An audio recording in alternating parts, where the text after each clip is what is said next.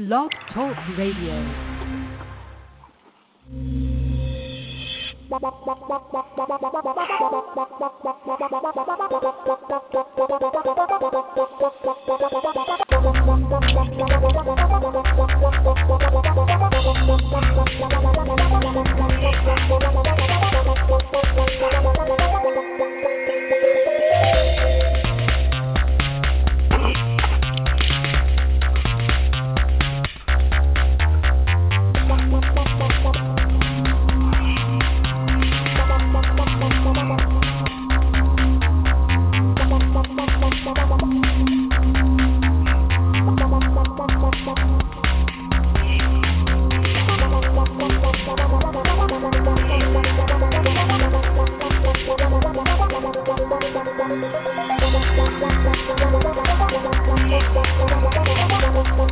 Madden Voice.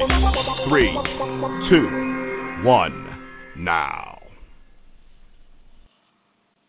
Uh, d- playoffs? Don't talk about it. playoffs. You kidding me? Playoffs? We talking about practice, not a game, not a game. We talking about practice, practice, man. I mean, how silly is that? Uh, d- playoffs? Don't talk about it. playoffs. You kidding me? Playoffs? I believe the point has been driven home. There are teams that are getting ready for the playoffs this weekend, and there are teams that are relaxing, waiting to play next weekend.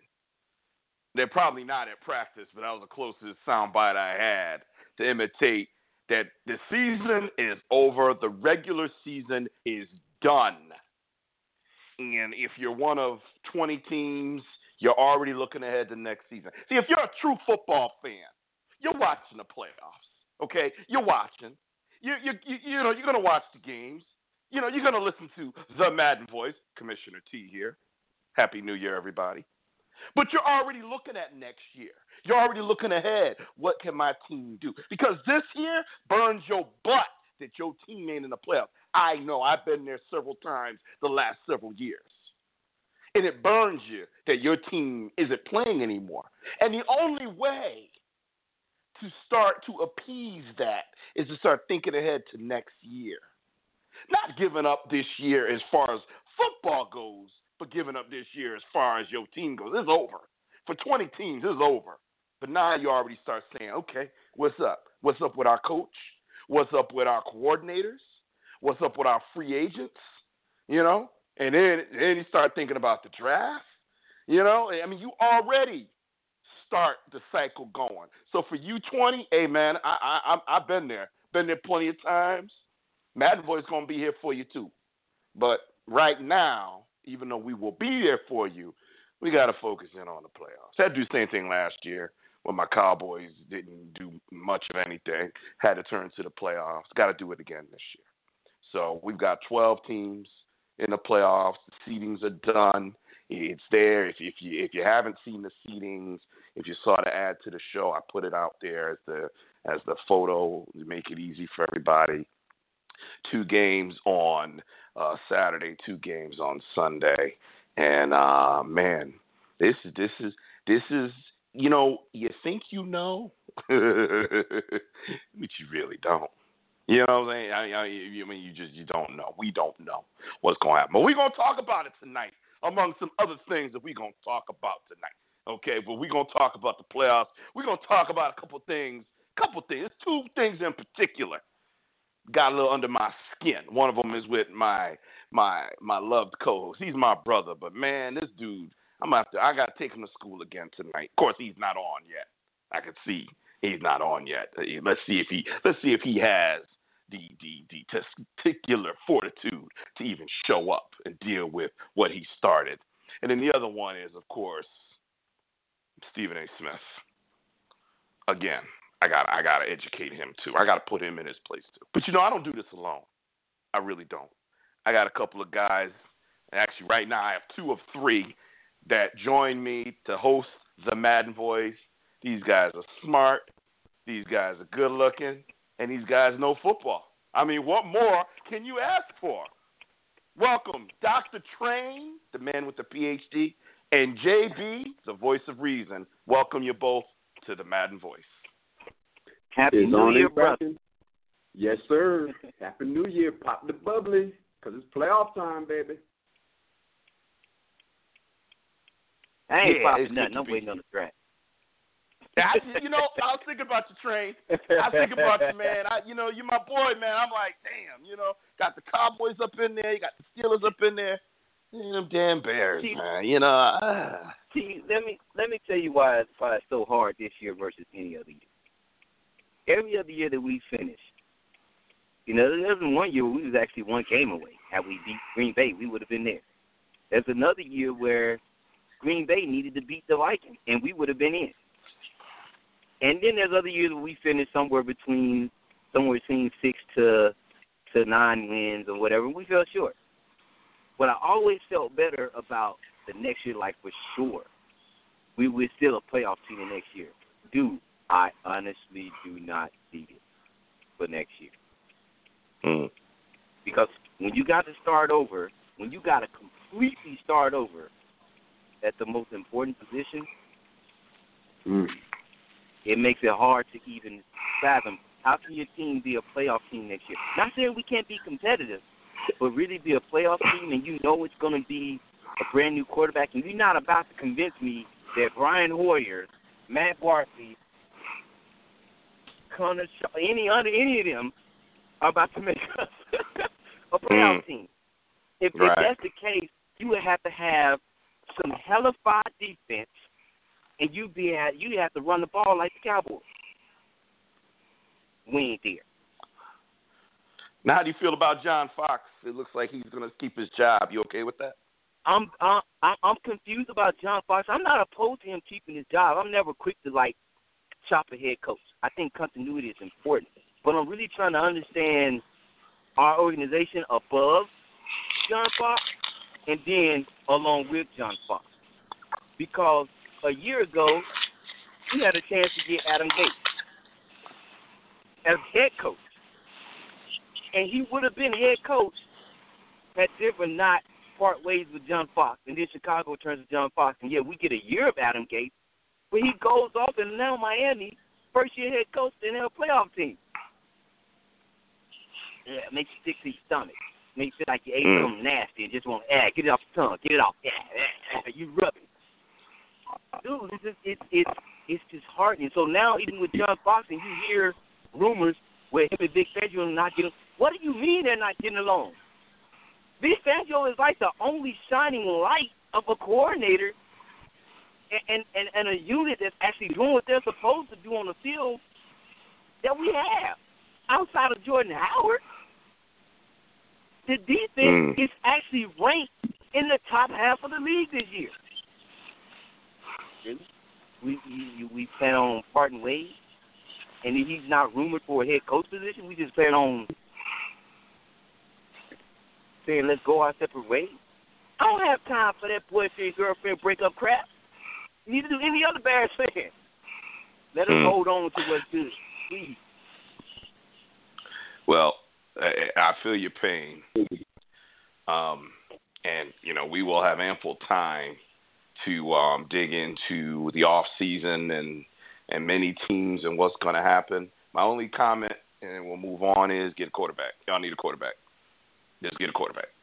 I'm not saying that's going to fix everything, but start there. Y'all need a quarterback. I, So- I, I, so, period.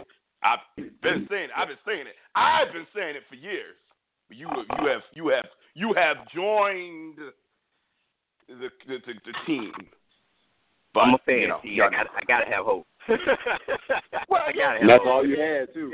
That's, that's all you had. yeah, yeah, I, I will agree. Um, and and and the man has joined us late, but with us, K Star. Welcome to the Madden Voice.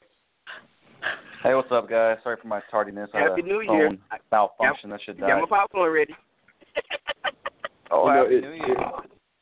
it- it's funny because out of, out of all the brothers that we got on the show, it, it's always K Star that's on CP time. Isn't that ironic? Ain't that funny? Got my popcorn ready. Well, you know what it is. I gotta was just sitting there debating. Uh, he was sitting there debating did he even want to come on the show tonight, and get this whooping he know he got coming. He was sitting there like, damn, do I even want to call in and deal with this? Because this guy's about to take me to school again, you know. And, and but he, he knew he knew because I, I see see I know how to do K Star. Call him out publicly on Facebook. Now he got now he got to show up because I called him out publicly. Now he got to show up and try to defend what's left of his honor. So he is not Uh, here, what- you know. What's What's left of my K-Star? honor? I'm Jeez. messing with you, man. Uh, Hey, man. Got the five, man. Ernest Blue. Hey, maybe it is. Maybe it is colored people time. I don't know. Maybe it's just sweeter the berry for me. Ever since then.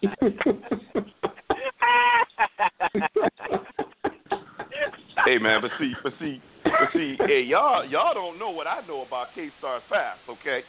Okay, I, I'm just gonna say this: I know more about K Star Fast than y'all do. All right, and he he he he closer to being a brother than y'all realize. That's, I'm just gonna leave that right there. I'm gonna leave that right there. Okay. I, I believe it. Out- Outside, outside of him, I can believe that. um, I believe it. Outside of that, I Cam believe stuff, it. I believe it. you know, True. you Still know, gonna help really you with that Cam, When you get- though. We- we when- still gonna help you. you know say, how it is. You know, uh, no, he, he, I didn't, Yeah, I didn't say that I rhythm now. I just talking about when it comes to taste and certain other things. I know, you know, you know how it is when you get to know somebody, right? This is one thing that's beautiful about Facebook, right? You, and you start looking, and you start seeing pictures. You know, you start looking, you know, and you say, wait, wait a minute, huh? Yeah, look back twice and see that picture and be like, who the heck is he with? Oh, damn! Mhm. My whole, my whole position on K Star changed from that point forward. I'm like, all right, man, you cool? We all right, bro? You know We all right. Start doing that chest You know? cheetah. I, I, I, I, oh, you know. man. But where we're not all right is the fact that we come on the Madden Voice and we talk about football and we talk for two weeks in a row. I gave your boy all the credit in the world. I said, man, he's a great running back. He's great. I said, man, these two head and shoulders, in my opinion, no disrespect to David Johnson, but I got to see more. Okay, I got to see more. I'm seeing a rookie tearing up the league, and I'm seeing Bell doing what he does. David Johnson's going to be there. He's in the conversation. But for my money, these two guys were just head and shoulders. And these two guys are on two teams that won their division and have realistic shots at, at a good at a at a Super Bowl run. Okay, and unfortunately, David Johnson ain't that. the Cardinals didn't do that this year. So you know, my opinion, these two guys, and this is what I've been saying. So I go on, you know, Facebook, and this dude, Mr. K Star, starts bloviating about Le'Veon Bell and all this Le'Veon Bell, and Le'Veon Bell's not human. Number one per game. He had to go per game because he know his boy missed three games, so he had to go per game. Number one, 156 yards from scrimmage per game. Number two, David Johnson. Number three, Zeke Elliott. Okay. And then I said, okay. And I started reading the comments. And, and, and, and people are trying to explain to him that, hey, man, that's great, but, you, you know, that the scheme has something to do with that. The scheme has something, you know, the Cowboys, for instance, like, you know, they bring in Dunbar as a as a third down option. Okay, and and so Zeke isn't, you know, the scheme isn't for Zeke to catch 50 balls out of the best. It's not the scheme. Can he? Absolutely, but that's just not the scheme. You respond with, well, they trust Dunbar more on third down. They trust. Those were your words. They trust him more. Let me let me let me let me let me let me help Well, you here, Casey. I, I, I, yeah, I mean, he, Those- yeah.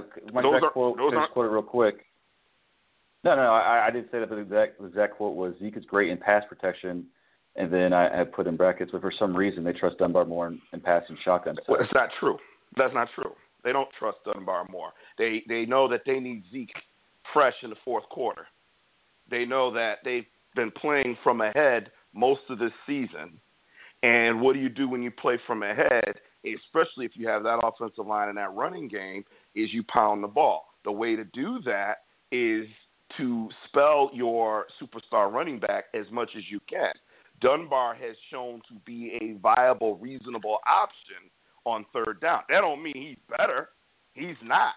We've seen Zeke go to the house on third on on third down. We've seen him go to the house uh, uh, uh, screen passes from the backfield. The, the dude is is a phenom. The scheme is just not designed that way at this time. That's not that's not how the Cowboys are are orchestrated. They don't have to do that. I'm not saying the Steelers have to do that, but that's what the Steelers have done with Bell. Okay? Because frankly, unless I'm wrong, outside of Brown, who's your receiving threat? Outside of Brown, Le'Veon. Right, that's it. Okay, well we've got this. We've got you know, if you say Dez is our Brown, which I know this year Dez last few games he's looking better, but I'm, I'm not saying he's as good as Brown. He's not playing as good as Brown this year. But let's he's our number one. He's our threat. Outside of him, we've got a Hall of Fame wide receiver.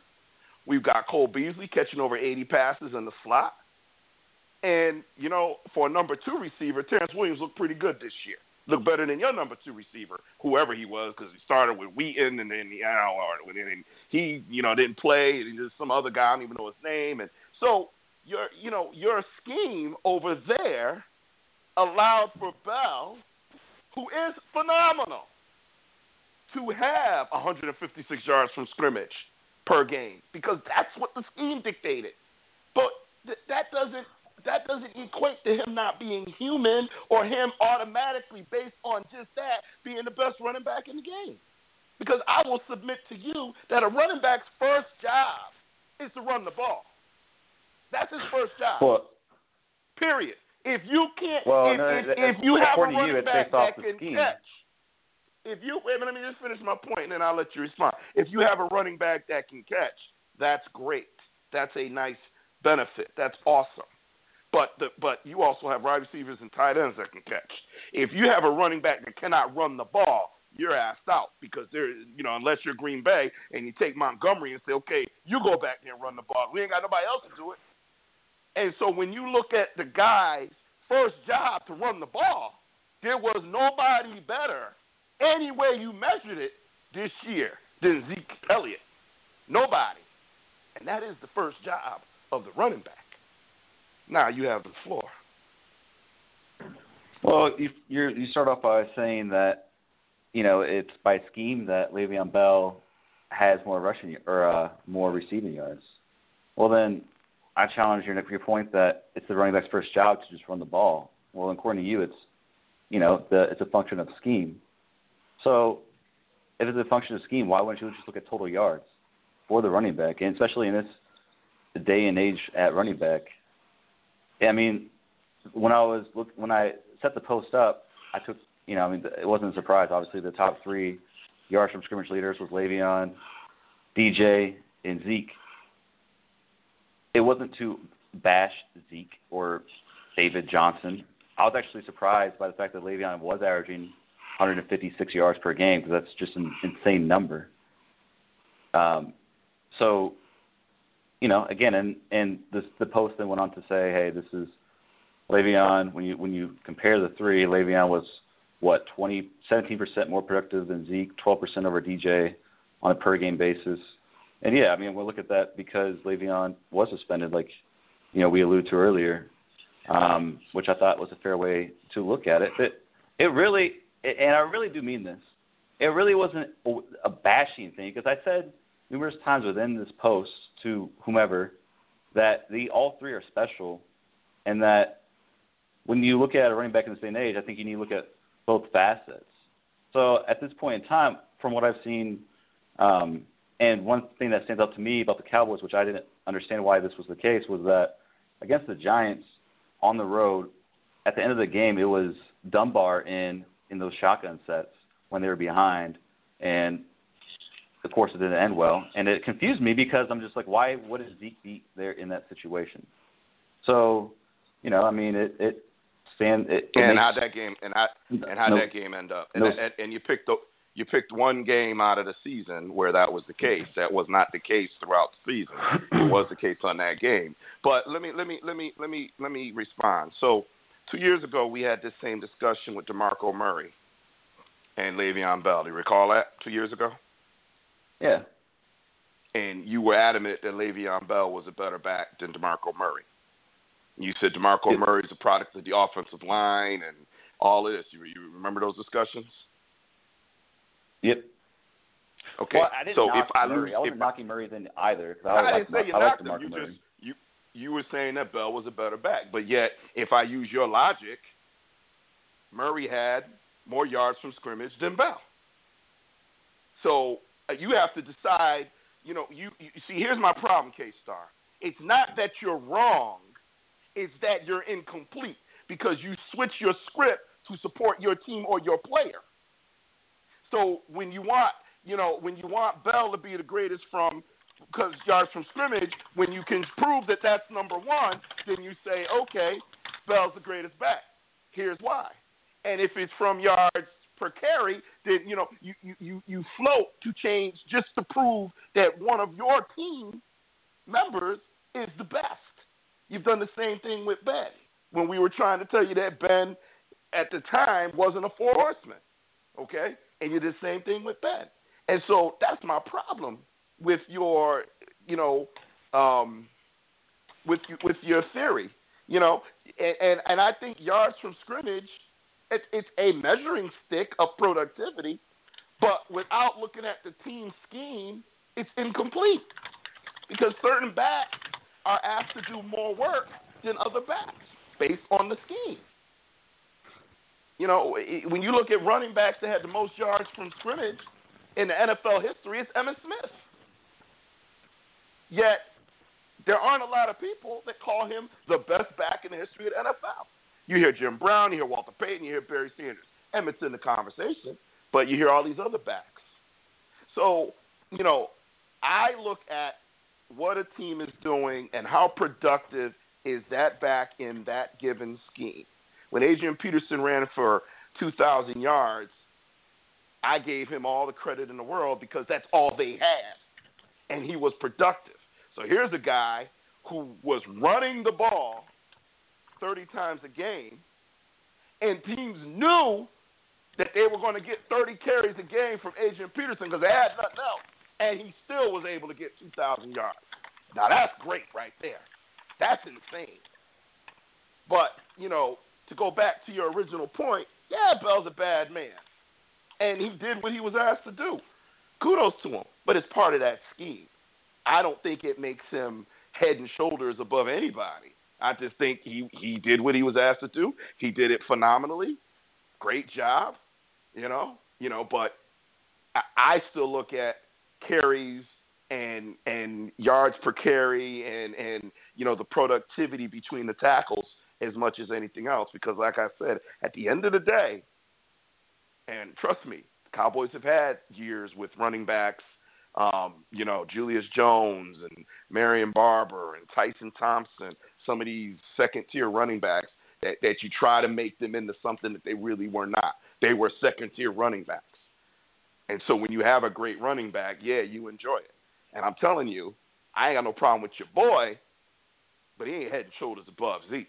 They're they're they're right now. I, I and and frankly, because Zeke's a rookie, I'd almost say maybe Zeke deserves a nod because he's a rookie. Now your response would be, well, look at that offensive line. You know that would that would be your response because he's he's he's done some things this year as a rookie that have never been done before. That's why. I don't have it right in front of me. Maybe JB does. I don't know. But like 100 yard games, he has the most of any rookie in history. That's one I remember.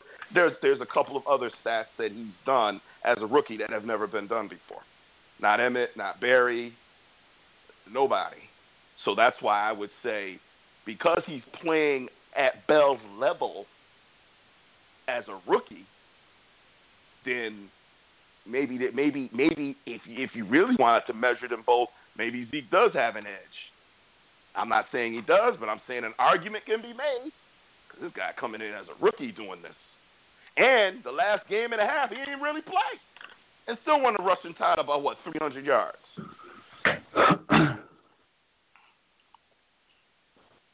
Gentlemen, So- I, I, K Star, I have. Oh, uh, okay, you have more. I was going to let these guys get in, but go ahead. Well, actually, yeah, I am curious about their. Well, first of all, one thing I do want to say before I get their opinions on it is that I I think that saying that it's his scheme. I think that's a weak a weak thing to say because it, it's doing two things. One, it's giving more credit to the scheme than it is to the player. But two, it's undermining the fact that players are the ones who make the scheme. It's not the schemes make the player, especially when you look at someone like a Marshall Faulk or LaDainian Tomlinson or an Emmitt Smith or whomever. So, I mean, it, it sounds like you're giving more credit to the scheme than, than to Le'Veon, which no, I I'm just, not giving more credit to the scheme. What I'm saying is you can't. It, it is not fair for you if you're trying to compare running backs, which is what your post was doing. And and and and I know you. You try to be sneaky about, you know. Well, no, I really wasn't trying to bash anybody. But then you compare. You put the top three backs out there. So what are you doing? You're saying your boy is, as you said, he's not human. Okay, and thus thus my response. Um, no, I'm not saying the scheme is what created the pro- productivity. What I'm saying is, is when you look at the receiving yards that Bell is producing, the reason that he is able to do that is because his team is asking him to do more of that than a Dallas Cowboys that's not asking Zeke to do that. So to penalize Zeke's greatness because he's not even being asked to perform that function isn't fair when everything he's being asked to do, he does at an excess, exceptional level.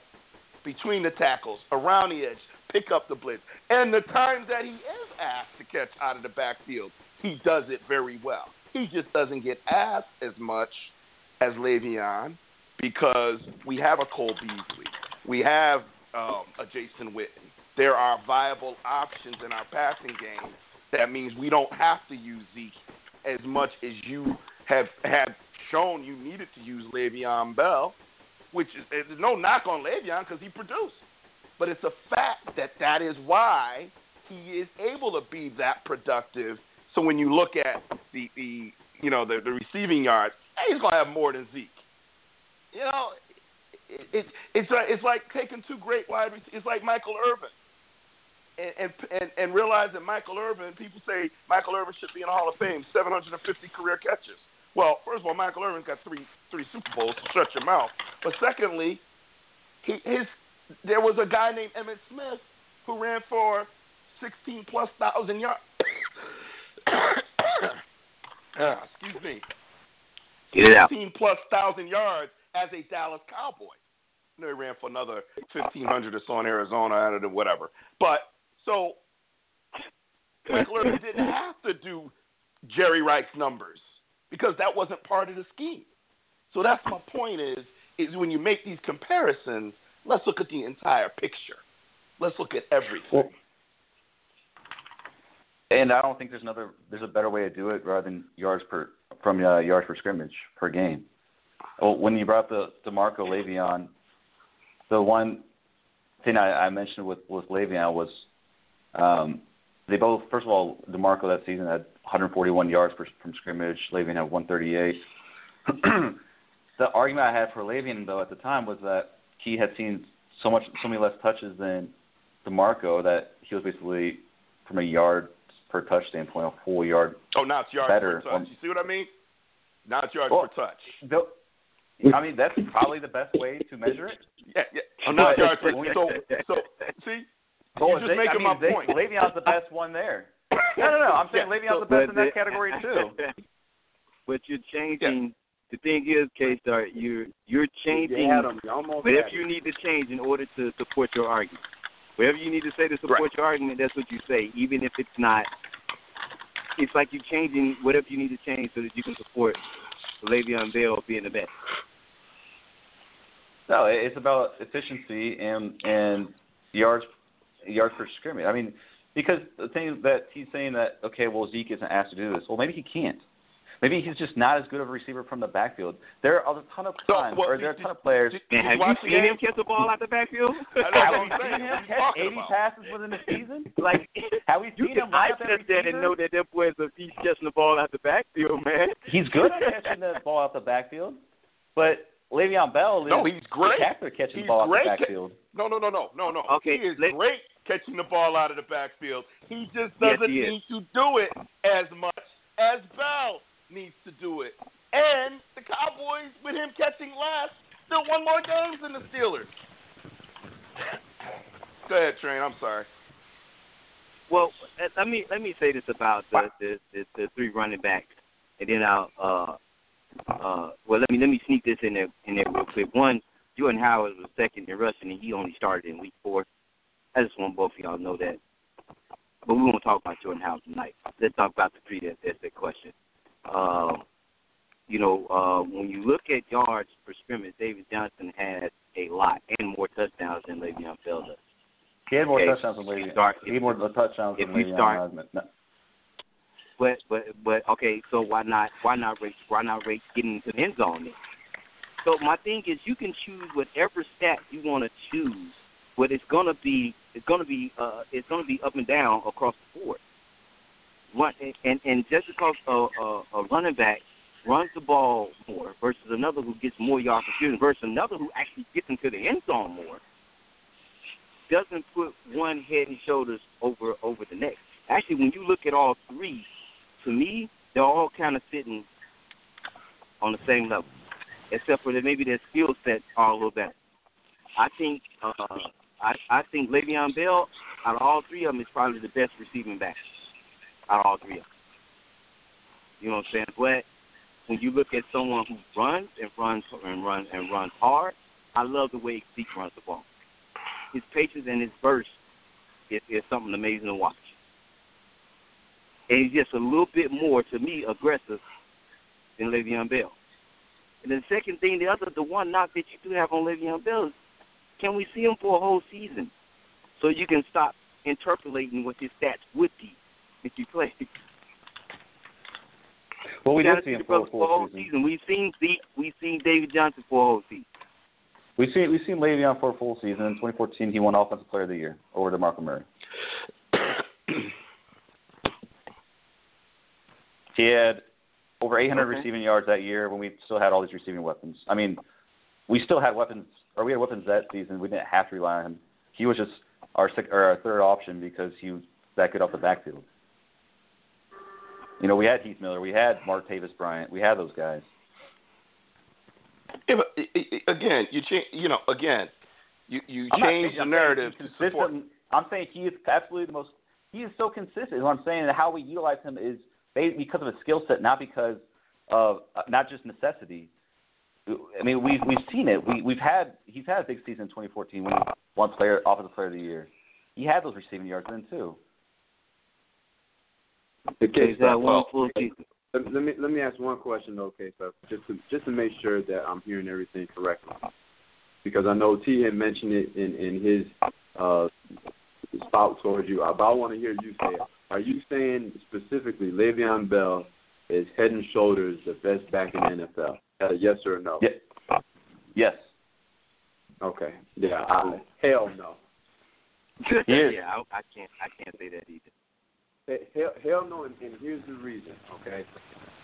You. and, in, in I think I don't know train or T. No, no, no. We Before you, enough before you go on, you guys always preach consistency, and you always told me to not get ahead of myself. Le'Veon has a track record. He's been in the league for Head four and shoulders seasons. though. Head and shoulders. Head and The guy Not literally Uh, now, But- now, but- second by- by all the way- time in yards per scrimmage It- on per But let me level. just clarify one thing, because I knew you, you said Bell won Offensive Player of the Year two years ago, because that's not true. I don't Murray won remember him doing that. Yeah, Yes, he did. That's what I thought. No, tr- try again. Murray won Offensive Player of the Year. Yeah, I never remember Le'Veon Bell because the Steelers didn't make. Did they even make the playoffs? that year? Yeah, we Murray did. won it. I re- JB, I'm sorry. up I right just had now. to throw that out there. no, no, no, no, no. That's that's fine. I'm, I'm glad you put that out there, and, and I'm trying to check myself. He was uh, AF, AFC Co-offensive Player of the Year in 2014. Yeah. AFC. Ah, And- that's what it. AFC. Okay. Yeah. And Murray was the Okay, NFL was- Associated the- Press Offensive Player of the He Year. was the ground. He was the ground player of the year, whereas Demarco was the offensive player of the year. That's correct. He was The he NFL first Whatever. Offensive All-Pro. Player of the Year. He was he was first In- team All Pro, Pro Bowl in 2014, and AFC Co-offensive Player of the Year that year in 2014. So I will agree with you. If you look at the totality of the running backs, I was me personally, I will give the edge to Bell. Will I say he's head and shoulders above everybody else? Hell no. No. To T's point, to T's point, I will say this: there is an argument for Zeke, and I'm not saying it because that's my brother, and I'm not saying it because that's my Cowboys. But there is an argument to be said about a running back coming into the league first year and doing the kind of stuff that he's done, as highly touted as he was going into it. It's not like he came out of nowhere. He went to Ohio State, had a stellar collegiate career. Then he comes into the pro ranks where everybody knows they need the, the, the running back to run the show, especially with the, the starting quarterback going down for X number of weeks. So he already had a bullseye on his back from week one. So there is an argument to be said about Zeke. There's also some arguments that can be said about David Johnson as well. And I think the reason why he doesn't get the credit that he deserves is he's playing in Arizona, West Coast. Doesn't get a, a, enough playing time in terms of the spotlight. He doesn't get enough of the big games because a lot of West Coast folks unfortunately get forgot about because the time zone change. I get all of that. But to say Zeke is head and shoulders above everybody else when you got these two backs blowing it up day in and day out, ah, you missed me with that one. I would give him. I mean, the hair. dude's seventeen percent more productive than Zeke, twelve percent more than David Johnson. Both went nuts this season. He's he's literally second Okay, all time in yards from scrimmage per on But per we're, game we're level. talking we're, we're talking numbers, and, and football is more than just numbers. There's things that you bring to the table that you can't quantify. You bring to the table the fact that Zeke is probably one of the best running backs in pass protection, and he's a rookie. You talk about David Johnson, who really only has Larry Fitzgerald. There's nobody else that they can really throw to. They they had Michael Floyd, and he got DUI. He's not even there anymore. But still, he was in the. He came out of I think Northern Iowa, something like that. Played uh, all 16 He games. started five yeah. last year. Came back this year, started running back, picked up right where he left off. So folks knew who that running back was going to be in Arizona. In a, a division that has Seattle, and we all know about uh, Seattle Legion of Boom. So yeah, he was still able to be productive. So he doesn't get enough credit that he deserves. I think for the, the season he had, he still doesn't get the credit that he deserves. So Bell is great. They're all phenomenal running backs, but I cannot put him head and shoulders above everybody else. I can't do it. You know, and the other thing, the other thing to look at, K Star, is if you don't want to listen to us, if you look at MVP voting, right, and and you look at the candidates, right, the only running back in that discussion, and and he's not going to win it, and I think he got, you know, it, it's it's it's sad that because the Cowboys wrap things up early and Oh. they cut back his playing time, the Zeke on him. Just, just come over. it- it's it's it's sad that because the Cowboys wrap things up early, that that's probably going to penalize Zeke for for awards. Okay, but the reality of it is, even even with him playing, not playing the last game and only carrying the ball 12 times in the game before, he's still being mentioned with Tom Brady, Aaron Rodgers, Matt Ryan, um, you know, as an MVP candidate. He's still being discussed. The only running back that's being discussed. Now, uh, before you say it, does the NFL always know what they're talking about? No, they don't. Okay, but I, I say that to say, to kind of back JB up. Le'Veon Bell is a, is a beast. I'd take him on the Cowboys in a second. I would not take him over Zeke. I like what Zeke has done. I, I have watched my team since I was a little boy. I'm telling you, I have never on the Cowboys. I've never seen this before. And in the NFL, man, I got to tell you, I was I, I was I was a young man when Dickerson did hmm. it, and Dickerson Dickerson was a monster. And this is next to Dickerson, and I don't just mean numbers wise. I just mean looking at the performance as a rookie. It's the best rookie running back I've seen since Dickerson. And Bell's like I said, I ain't blasting Bell. Bell's nice. He's nice. He deserve. He's right there, right there, man. I've been saying it for three weeks. But dude, man, you you know you you you gotta you gotta. I get you. You know you got your your terrible towel and you're swinging it. I get it, man. You're excited for your team, man. But you know, It's not just that. It- it's not just. I mean, by any measure, he's better by by quite a bit. I mean, it, Zeke's only been in it for a year, to your point, but the fact that dude is averaging 156 yards per game is insane. That's insane. because because they need him to. No, because he's great. Because they need him Why can't to. because he's great? Yeah, no, it, it, it, it, they they really do need him to do that. Else they're they They- get they- trouble. He had like 135 per game in 2014. I mean, the, the dude's great, and the only reason why Le'Veon isn't into that that conversation for MVP is because his dumbass, unfortunately, got suspended. Well, Tom Brady got suspended and he's in the conversation. He's so a quarterback. Really based on the suspension? Yes, yes, yes. It's yes. more. It's, it's trust me, it has more to do and with him being than just. It has more than him do being being just a quarterback. Yeah, trust me on that. Trust me on. Uh, okay, so why wouldn't Le'Veon be in this discussion if he plays 16 games? Well, you don't want to say it's because it was due to suspension. I'm just telling you, there's another guy that's suspended and he's in the conversation. So you tell me Yeah, a why he's not in the quarterback. conversation. All the quarterbacks, But it's all not- the MVP but but candidates it- are quarterbacks except for not- Zeke. Okay, but he's not in the conversation due to his suspension. choose another. Choose another reason. Yeah, yes, All right.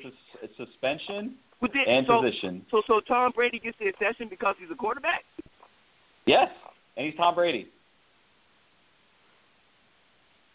Come on, K Star, man. Come on, man. You, you, Wow. even, even you have even How? Come on, even, what? I mean, are we going to ignore the fact that all the just said, candidates, come on, man. You just, the five, you just five said, or four MVP wait, wait, wait. candidates were quarterbacks? Are we, are we going to ignore Wait, wait, that fact? You just you just said that Le'Veon Bell is not being considered because he was suspended. And then Train said, but Tom Brady was suspended, and Tom was suspended for four games. maybe I'm for three. And he's being considered. And then your response is, well, it's Tom Brady. And he's a quarterback. Ain't got Yeah, and all do the with the fact. Candidates are quarterbacks except for Zeke. Well, hmm. the point that you made to do with the earlier was that- he's the only Wait, running wait, wait. back. He's the only running back to be in the mix for MVP. Right, but it ain't got nothing to do with the fact that Tom Brady also did something that's never been done, 28 and 2. Right? 28 TDs, two interceptions. Okay? I'm not saying One Brady loss. isn't worthy. I'm just simply saying No, that I, he was I, a quarterback, I'm so saying that he's not case. worthy because he was suspended four games. But I'm saying the 12 that he played, he played on such a high level, they had to throw him in that discussion. So I'm saying is, while, hey, you know, and and, may, and you know what? Maybe Bell should be in that discussion. Maybe he should be. But I'm stating that he isn't. I'm not saying he shouldn't be. I'm just stating that he isn't because you keep coming up with, you know, yards per touch and yards per scrimmage and this, eh, whatever you can uncover uh, to to show that he's head and shoulders above above the rest because he's asked to do more. He's carrying a bigger load because you don't have the weapons that the Cowboys have. You know, it's simple as you- that. You just you don't. reasons why Le'Veon Bell, uh, the name is probably not mentioned for MVP. Okay, and probably, but uh, one is called Big Ben, the other is called Antonio Brown. I'm sorry, the work the, the work between your big three is divided up. So he does not stand out head and shoulders on that on that team as the guy. He stands out Right. as if he's a missing piece. If he's a missing piece, their offense won't function right. Just the same as if, if Antonio Brown is missing, is missing, the the big three does not function right. If Big Ben is missing, the big three does not function right. But he doesn't stand head and shoulders over those two. That's that's one of the main reasons No, why I'm not he's not saying that missing. he does. That's fair. but that's, that's fair. I mean, that's, that's and the rest why of he's the not team. missing MVP. Yeah, Yeah, and and the the rest rest of the reference team. to the most valuable player on the team. Well, Train can just walk away and drop the mic with that one. well, I'm not saying he's Yeah, the man. And and if anything, you guys are. I'm being painted as some Zeke hater or some David. I'm not at all. If anything, I'm actually was the one that was toting the Zeke for MVP discussion a couple weeks ago. So let's not get it twisted. I'm simply No, saying that no, what nobody's Le'Veon Bell that, is doing this year, what, what, did- what did this year was pretty insane, and that I mean the guy's been doing this for quite a while, and so yeah, because of that, he should be considered the the number one player at that position. By, Number, by number one, let's, by, let's, let's by back up with consistency and everything else.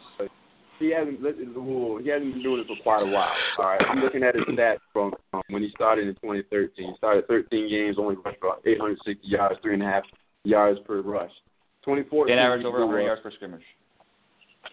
Here we go with the first team stuff. Anyway, Because that's how you measure running backs in this he blew up. NFL era. Why wouldn't you do that? We mean, listen. what, what other measures listen should we go this. by? Just Listen- rushing listen- yards? K-Star, I'm, No, I'm no, no. Why, why would we just go My by rushing yards? you. You're taking Your one half of the biggest equation. ability is availability. Your biggest ability is availability. And he only played six games last year. He only played six. Six games. Let me give you another stat, too. 2013, 2014, 2015 totals. 2,777 yards during those three years. In one season, not all 16 games because he rested this past week, Zeke ran for what, 1,631 yards. Nobody is saying that you're a Zeke basher. What we're trying to tell you is Le'Veon Bell is not head and shoulders above these other backs. He's just not. Is he a beast, a great back, a phenomenal talent? Absolutely. We all agree with that. But where we disagree is when you say he's head and shoulders above everybody else. And that's why I had to ask you to get it from the horse's mouth. Are you saying that he's head and shoulders above everybody else? And you said yes. Because he's done it over time. He's done it again this season. You're referencing his career. But again, the dude is literally, I'll say it again, second all time in yards per scrimmage at that position, all time. Man, 100, you over are 130, strange, man. Over 130 just like, per game. Just like How much overly strange? positive a- because you just fact. can't. You can't accept. You honestly just can't accept the fact that you got a big three that can that can put it on anytime they want. Your big three got to be the best. Like they got to be the best Right. at their Yeah. individual They positions. Else, else it's just not good enough I for you. hold on, like, I'm dude, sorry. are you really, really, man? Wait, I never said Big Ben's Like, best why can't they be second in their position but yet still be a beast? Or why can't they just be tied in their position and still be a beast? I don't get it. Why Can they they need to be just head and damn shoulders good? Antonio above Brown, everybody else? Antonio Brown and Le'Veon Bell just so happen to be the best players of the position. It is what it is. Let me let me let me let me let me It's add one thing, I and, then, and then and let me, let me add one thing, and we need to move on. But you know, in their head-to-head matchup, Zeke outrushed and outreceived your running back, and the Cowboys also won the game in their head-to-head matchup. And your comment in that game, because you couldn't say Zeke out, or, or, or Le'Veon outperformed him, you couldn't say it because you lost, and on both stats, receiving yards and rushing yards, you know, yards from scrimmage that you so tout about, um, Zeke outdid your back. And your comment that I recall you posting was, look at the NFL uh, on uh, displaying the, the, the, the top two young backs in the league. Because you And couldn't say, look awesome. at Le'Veon, but, but you couldn't say, look at Le'Veon dominating because Zeke actually outperformed him when they played head to head in your stadium, mind you. Outrushed him. They they, they both put on a show. Both scored multiple touchdowns. Both put on a show. But he outrushed and outreceived your guy. More yards from scrimmage when they went head to head. In a game that mattered, in an offensive 35 to 30 game, where Zeke was asked to carry a load, because some games he don't have to, like your guy, and he performed. And that's my point, K Star, is when you only look at when you only look at that one stat and don't use the eye test and don't use football knowledge to watch the games and actually see what's going on, you're, you're cutting yourself short. You are smarter than that. I've been on this show with you long enough to know that you are smarter than that, except when we talk about your Steelers. Then you get I, right. listen, I've been right. I've been on point on the Steelers for four years. Time that Le'Veon Bell flat before anyone else was. Antonio Brown before it was trendy to say they were the best of position. I'm sorry, I had put myself Le'Veon right, Bell because I as a see rookie. Them, because I Wait, see wait, wait. them. Because I see I them had every Le'Veon year. Bell as a and I see before everyone else. Team. I'm not even being a I had homer. I'm just- Le'Veon. Wait, wait. I had Yeah, I Le'Veon know. Bell as a rookie You know he was good. and and he was out the first four games, and I still took him. So don't say you you knew Yeah. about him before. I know he oh. was going to be a bad man. Well, why don't you get out Brother Jay then for act like his, rookie. his rookie year wasn't shit? but you know it was good. I don't think anyone. I think I think you've got unlike. I think you've got nothing but love uh, for Le'Veon. Just like this is reminiscent of what we went through with Big Ben for years with you, and you wanting Big Ben to be the best. Always he's got to be. the- And us telling you, hey man, there's this guy named Tom Brady. There's this guy named Peyton Manning. And I know we know Peyton dropped off the last couple of years, but over his career, there's this guy named Aaron Rodgers. There's this guy named Drew Brees who who just happened for the fifth time in his career throw for 5,000 yards, where no one else has done it more than once. And it was hard. Like, who do we take out to put Ben in there? Well, we couldn't until Peyton retired. But every year we had to hear you say Ben is the best. Ben is, you know, he, he's up there. Hey, I didn't say he was what the best. Dr. Said he belonged to be in this discussion. Oh no no no! I didn't say he was oh, the best. No, I didn't oh, say he was no. the best player Oh, at the at his position. What? I never said that. You have you I have never never said he was the best player show. at his position. You have never come I've on this at the show. Tom Brady. You have man, don't make me have to go through the archives and prove you Go wrong. through it. I've never said he's the You best gonna have to player go through the at his- archives, dog. I've never said he's the best player at his position. I've always been at the Tom Brady. You absolutely been at the came on Brady. here. And You have absolutely come on this show and done the same thing you're doing about Le'Veon with Big Ben and said, and matter of fact, if we go back far enough on Facebook, you put it out there too. Best quarterback in the NFL. Yes, you have done that, sir. No, I have not. Man, okay, man. If if I man, if I do, man, okay. Anyway, we need to move on. We need to move on. They laughing because they know I'm right. That's, that's what the that's what the humor is. Why am on a roll? You know what? Position. I, I wish I I'll had never a victory like that. I wouldn't. position. I wouldn't call him the best at nothing. I'd just be happy that they're kicking people butts. That's just, just, me. I am happy. Like, man. I am happy. I'm very, very, here. very happy. He want his cake and and your cake and eat both of them. That's what he wants. but I swear to you, the original point, the, real quick, the original point of the post wasn't honestly to bash him. I was actually surprised the yard from, uh, from scrimmage stat. That was all. And I literally Yeah, but you were asked to were all clarify. three special players. Yeah, but you you are still maintaining your belief that he's head and shoulders, and that's where we come in and say, no, he- yes, it's it's a it's a very interesting when you look at these three. I myself, I, I know statistically Johnson is there. I'm not I'm not there just yet with him. My own belief, but I can't I cannot deny the the the uh, output. I can't deny it. He, he, the numbers speak for themselves. But you know, Arizona's got to get some wins. I mean, I mean, I'm sorry, but the whole point of the game is not statistics. It's actually to win. Okay, And that's the whole point of the game. And so when I look at impact, you know, you know, your team won your division. My team won the division. You know, Arizona Well- didn't well, make T- playoffs. Well, T, in in reference to that, let's let, let me let me put it in this context.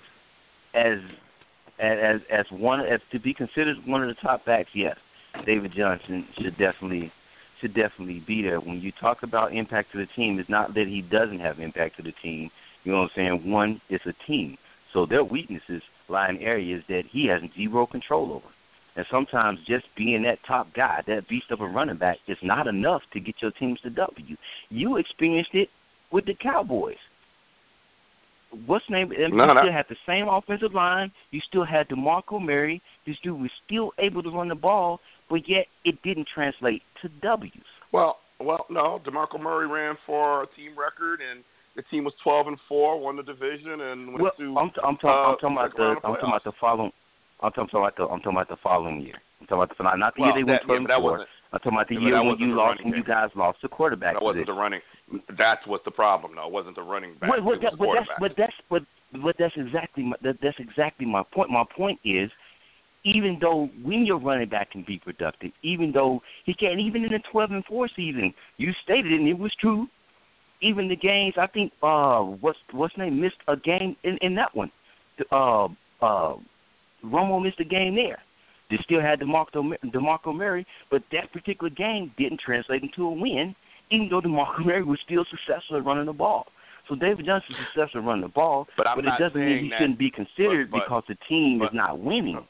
But here's the problem. I'm not saying that Darren McFadden is one of the best backs in the NFL last year. I'm not saying that. He was productive, Mm. but I'm not. I wouldn't. I wouldn't even. And he and he was fourth in rushing, but I I wouldn't even. He's not even on my radar screen. When we're talking about the best backs and we're adding David Johnson to the conversation, I'm saying statistically he's producing.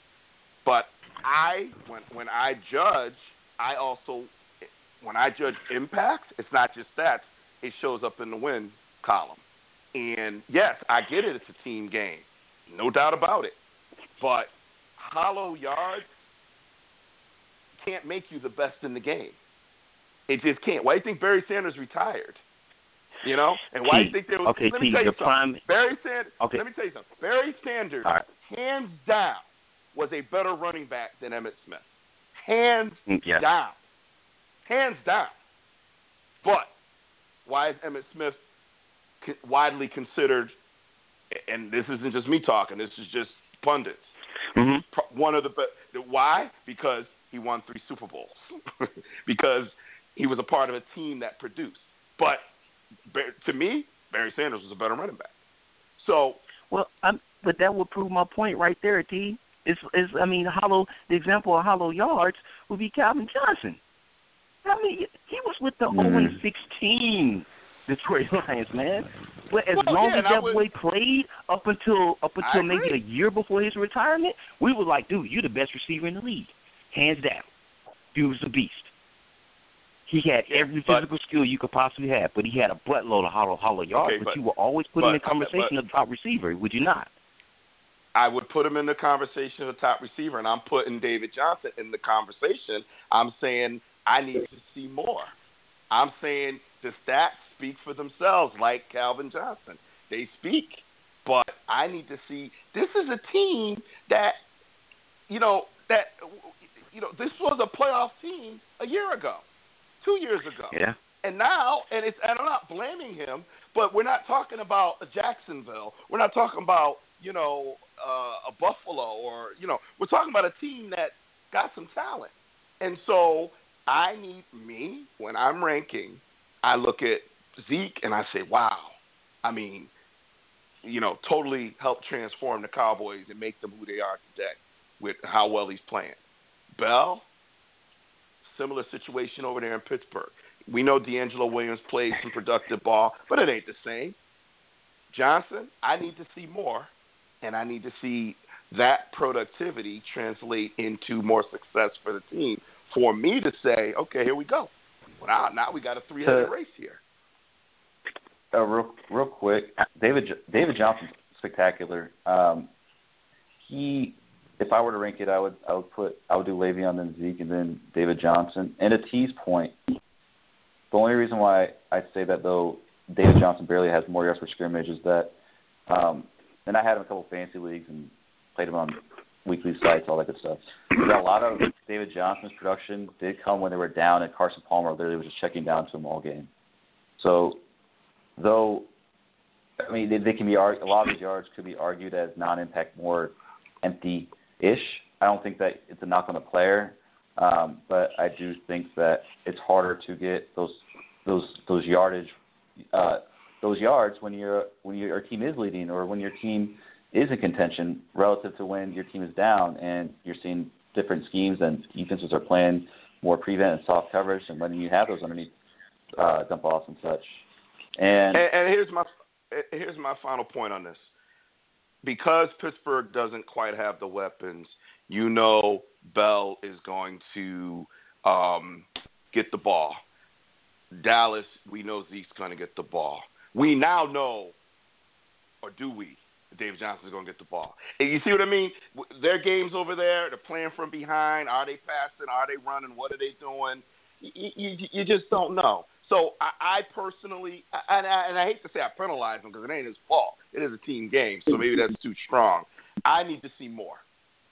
I need to see more. Let's see what happens next year. Looks like they're bringing back Arians. Um, good for them, I guess. Um, you know, uh, and we'll see what they do at quarterback because I'm hearing that maybe maybe they're going to try to do some things at quarterback, and let's see what happens. They let Floyd go, which you know now he's over there in, in New England being productive. So, I, I mean, I don't know.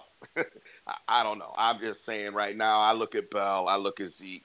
I put those guys, you know, one and one A or one and one.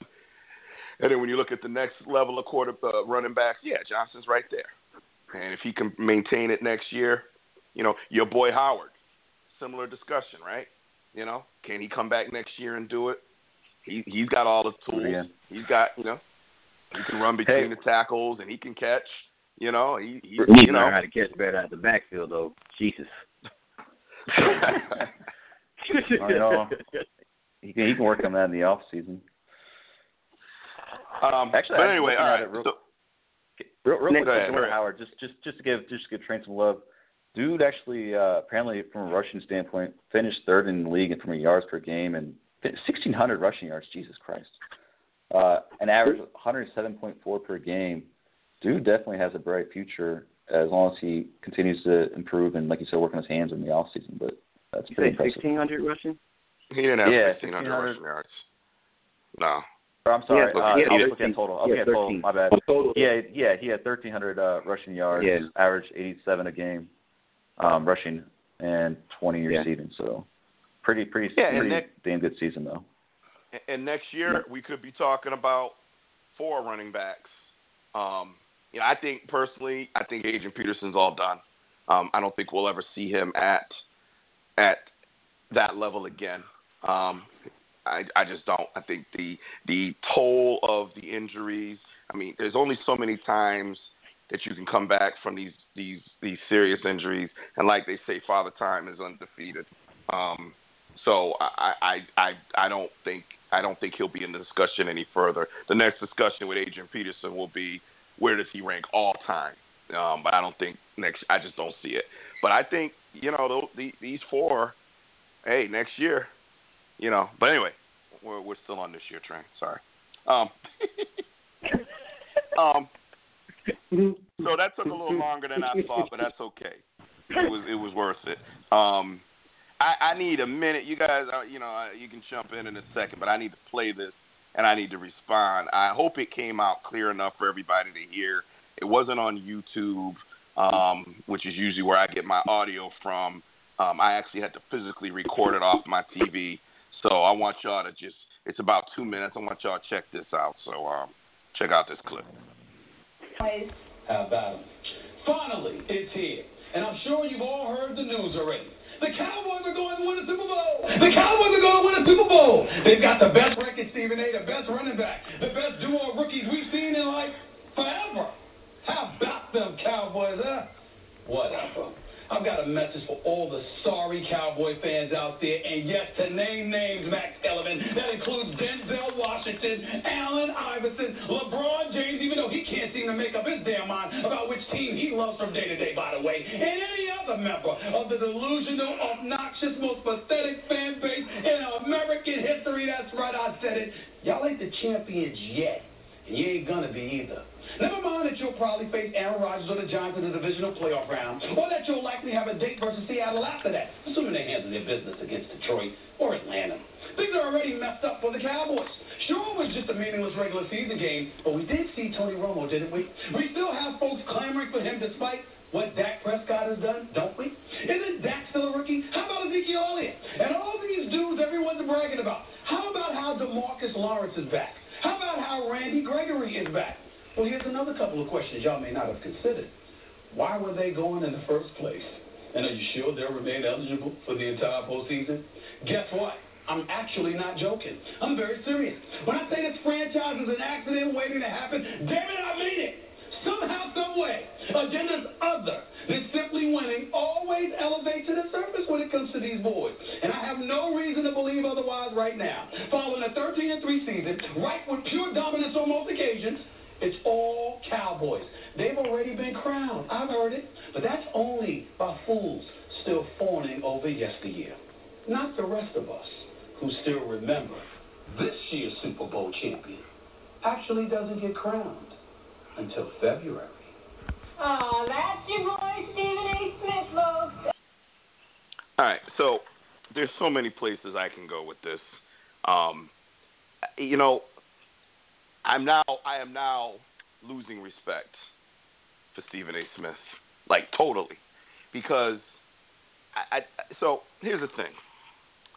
First thing to educate everyone out there.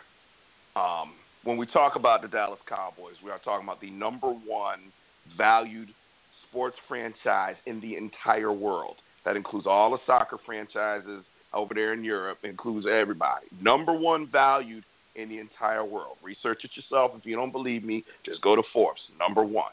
Okay. When we talk about the Dallas Cowboys, we're talking about the number one watched team in the NFL pretty much every year.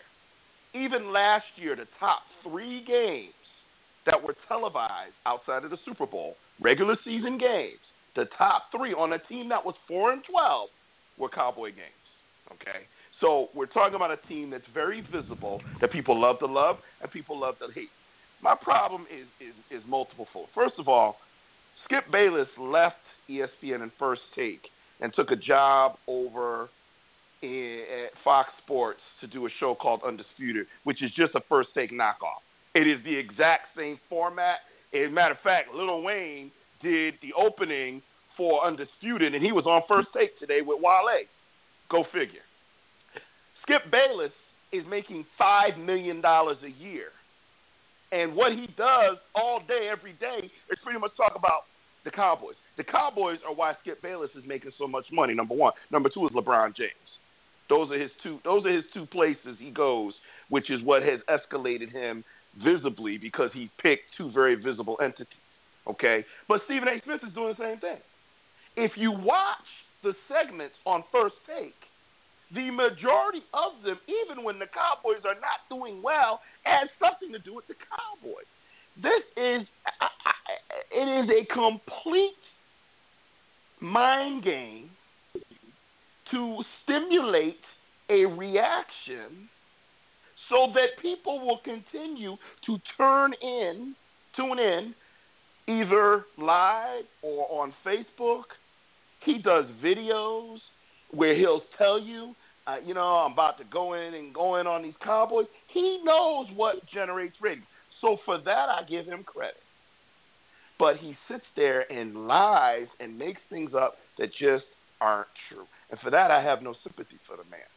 First of all, every team has a fan is short for fanatic. That's where the term comes from. And every team has fanatics that think that their team is going to win the Super Bowl every year. That doesn't make the Cowboys fan base, which frankly I don't like either. Doesn't make them any worse than any other fan base. Number one, okay. Um, number two, well, why wouldn't even a a learned pundit not give the Cowboys a chance? Your very own football power index had the Cowboys as the third uh, likely team to win the Super Bowl behind the Patriots and the Falcons. So why is it so delusional that the Cowboys could actually do it this year? And you say accident waiting to happen. There's 32 teams in the NFL. Only one's going to the Super Bowl. So based on your analysis, as long as they don't win the Super Bowl, you're right. And you have a 1 in 32 chance of being wrong. I'll take those odds any day. We are not living in the age of a dynasty in Dallas just yet. Might be coming, but we're not there yet. And all this other stuff about people clamoring for Tony Romo, that's that's media clamoring for Tony Romo. That issue's been dead. He went and played one series. We're going to talk about that in a little bit. He played one series. No one's clamoring for him except for the delusional fans that every team has. When you talk about some of the players that might get suspended, we just talked about two MVP caliber players that were suspended this year. I don't hear you mentioning that. Tom Brady, Le'Veon Bell. I don't hear you mentioning that. I am at the point where I'm really questioning whether I want to even continue to patronize this show with all the blasphemy and misrepresentations that they continue to profess about my team. And don't get me started on the other guy on the other network, Mr. Bayless. Don't get me started on him and the courage of his convictions, who makes stuff up too. Listen, I get it. It's about ratings we trying to get more people here. But if I have to lie to get more people to listen to the Madden voice, then I'm all done. Because my integrity and my football integrity means more to me than misrepresentation just to get a few more listeners. I'm done. I've said my piece. You guys want to jump in and add anything, we can. If not, we can move on. Holla at me. You need to get off first take, man driving you nuts. It's a waste of your time. Uh, well, the problem, the, pro- the problem. He's getting paid. He's getting paid to troll Cowboy fans because, like you said, it's the most popular franchise and one that draws the most viewers. And you have on the other side Skip trying to exploit them as well. But it's working it is, like is the said. problem. It's working. It wouldn't bother me if they were doing it and it wasn't working. You know, Fox Sports has created a show based on cowboy bashing. They talk about other things, but their number one topic every day is the Cowboys. Okay? ESPN has moved First Take from ESPN2 to ESPN. So it's working. You know, you go on Facebook and sign up for ESPN First Take. Like Stephen A. Smith's fan page. I'm not saying you got to keep liking it. Like it for a few days. Watch his videos. It's working. That's my problem. Is is people are not, you know, wake up. Wake up. Stop feeding into it. And heaven forbid, man, I, I'm trying, do not let, I mean, hey, I want them to win, but man, I, I, I live in Bristol, Connecticut, as you guys know. I live. Jay, what do you say? Am I 10 minutes from ESPN? Maybe? Yeah. 10, maybe 15 10. at the most. I ain't 15. It, it, it, yeah. I go with ten. Then, then 10. Yeah, I get that. Ten. Ten minutes. Ten minutes from ESPN. I can be ESPN in ten minutes. I know the hotel where they all stay at when they come up and stay over. Doubletree. I know exactly where it yep. is. Been there many times. Okay. Yeah, you. I know. Yeah, there's. So, so I'm just saying. I'm not saying this in a threatening way. I'm saying it in a. Let me get up there and debate some of these cats, man. Let me get up there and go one on one with these bros. Make me sick. All right. Anyway, um, I had a question for JB. You know, we've done a lot of talking about Zeke and all of that, but I have a question for JB, and and, and I want you guys all to chime in, and I want I, and I want you know honest feedback on this one. JB, I'm gonna start with you. So we saw Mr. Romo come in and play a series, and let's just be honest, he looked he looked great for a guy who hasn't played any meaningful snaps in over a year. Miss a beat and ended up taking them to their only um, touchdown. Touchdown. Mm-hmm. Um, we saw Mr. Sanchez come in and look like okay. crap. Horrible. Okay. Um, if you're Jerry Jones, does what you saw now? I, again, I'm asking my team. I'm gonna flying blah, blah, blah, what they say on TV. I'm asking you guys, I'm going to start with JB. Does that change anything for you seeing how effective Romo was on that one drive? I'm doing whatever I have to do to keep him with the star on the helmet. And that's really all there is to say about that. Watching Sanchez, Sanchez, whatever you want to call it, um, and, and T, I saw your tweet. I didn't even respond because really there was nothing to respond to. I didn't want to see none of it. Um, he was really there just to fill a roster spot, and it showed when when he was out there this past weekend. We already know how beneficial it is to have a quality backup, and obviously there there is no other quality backup out there the likes of Romo. You do what you have to do to keep him in uniform. I don't care if you got to pay a luxury if you're a salary cap, whatever the hell you got to do, because we've seen last year what happens when you don't have a quality backup. So keep him in uniform for the Cowboys, no matter what. And okay, so that's next year. And what about this year? Uh, in terms of this year, uh, does it change anything? He's he's was he sharp? Absolutely. Is it still Dak's team? Yes, it is. So from that standpoint, I don't think it changes anything at all. From from after this year, perhaps, but this year I think everything stays status quo. Okay, Dr. Train, same question for you. At this point, I wouldn't change anything, man. Um, not even for next season. Okay. And dude, he has okay. played. He's earned that. He's earned that spot. Yeah. Okay. K Star. Yeah, it doesn't it doesn't change anything for me either. I I think it's encouraging for him to play well for you guys, obviously, in case something were to happen. But ultimately, I think it's better for next season for maybe the off season if you guys were to trade him to you know demonstrate that hey, this guy's still Tony Romo and still very very much a top tier quarterback. But you know, Dak's been so good, you can't really do much about removing him, in my opinion. Like he's just too good. Okay, so so um, I disagree with all of you, um, but not probably not what you think. I'm probably not going to say what you think I'm going to say, but I do disagree. Um, I think first of all, I'm going to start with next year. Um, Jay, I think in theory, yes. In reality, I think Romo has has earned the chance. Is showing he can still play at that level. Has earned a chance to go be a starter somewhere. And with everything that he's given Dallas, um, if he wants to leave, I think Dallas needs to accommodate him. If he wants to stay, which I'm pretty sure he doesn't, um, as a backup, um, then that's great. But if he wants to leave, then I think Dallas owes him the courtesy of figuring out a way to trade him, release him, whatever, whatever works, and give him a chance to start over somewhere else. Simple as that. That's my belief. Um, for this year, one thing that changed for me, I would stick with Dak, but I'm gonna tell you something. Um, I'm looking ahead to the Giants, and I'm saying because you know we're gonna talk about the playoff seeds in a minute. Um, but the Giants are going to Green Bay to play. Giants have had success in Green Bay historically. I don't think they're going to win, and we're going to talk about that. But let's just say they won.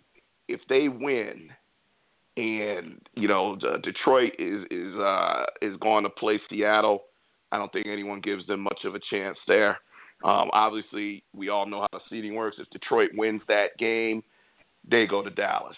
Uh, you know, if any of you think Detroit can beat Seattle, we'll talk about it. But let's just for my for purposes of my my position, if Seattle wins and the Giants win, then the Giants come to Dallas.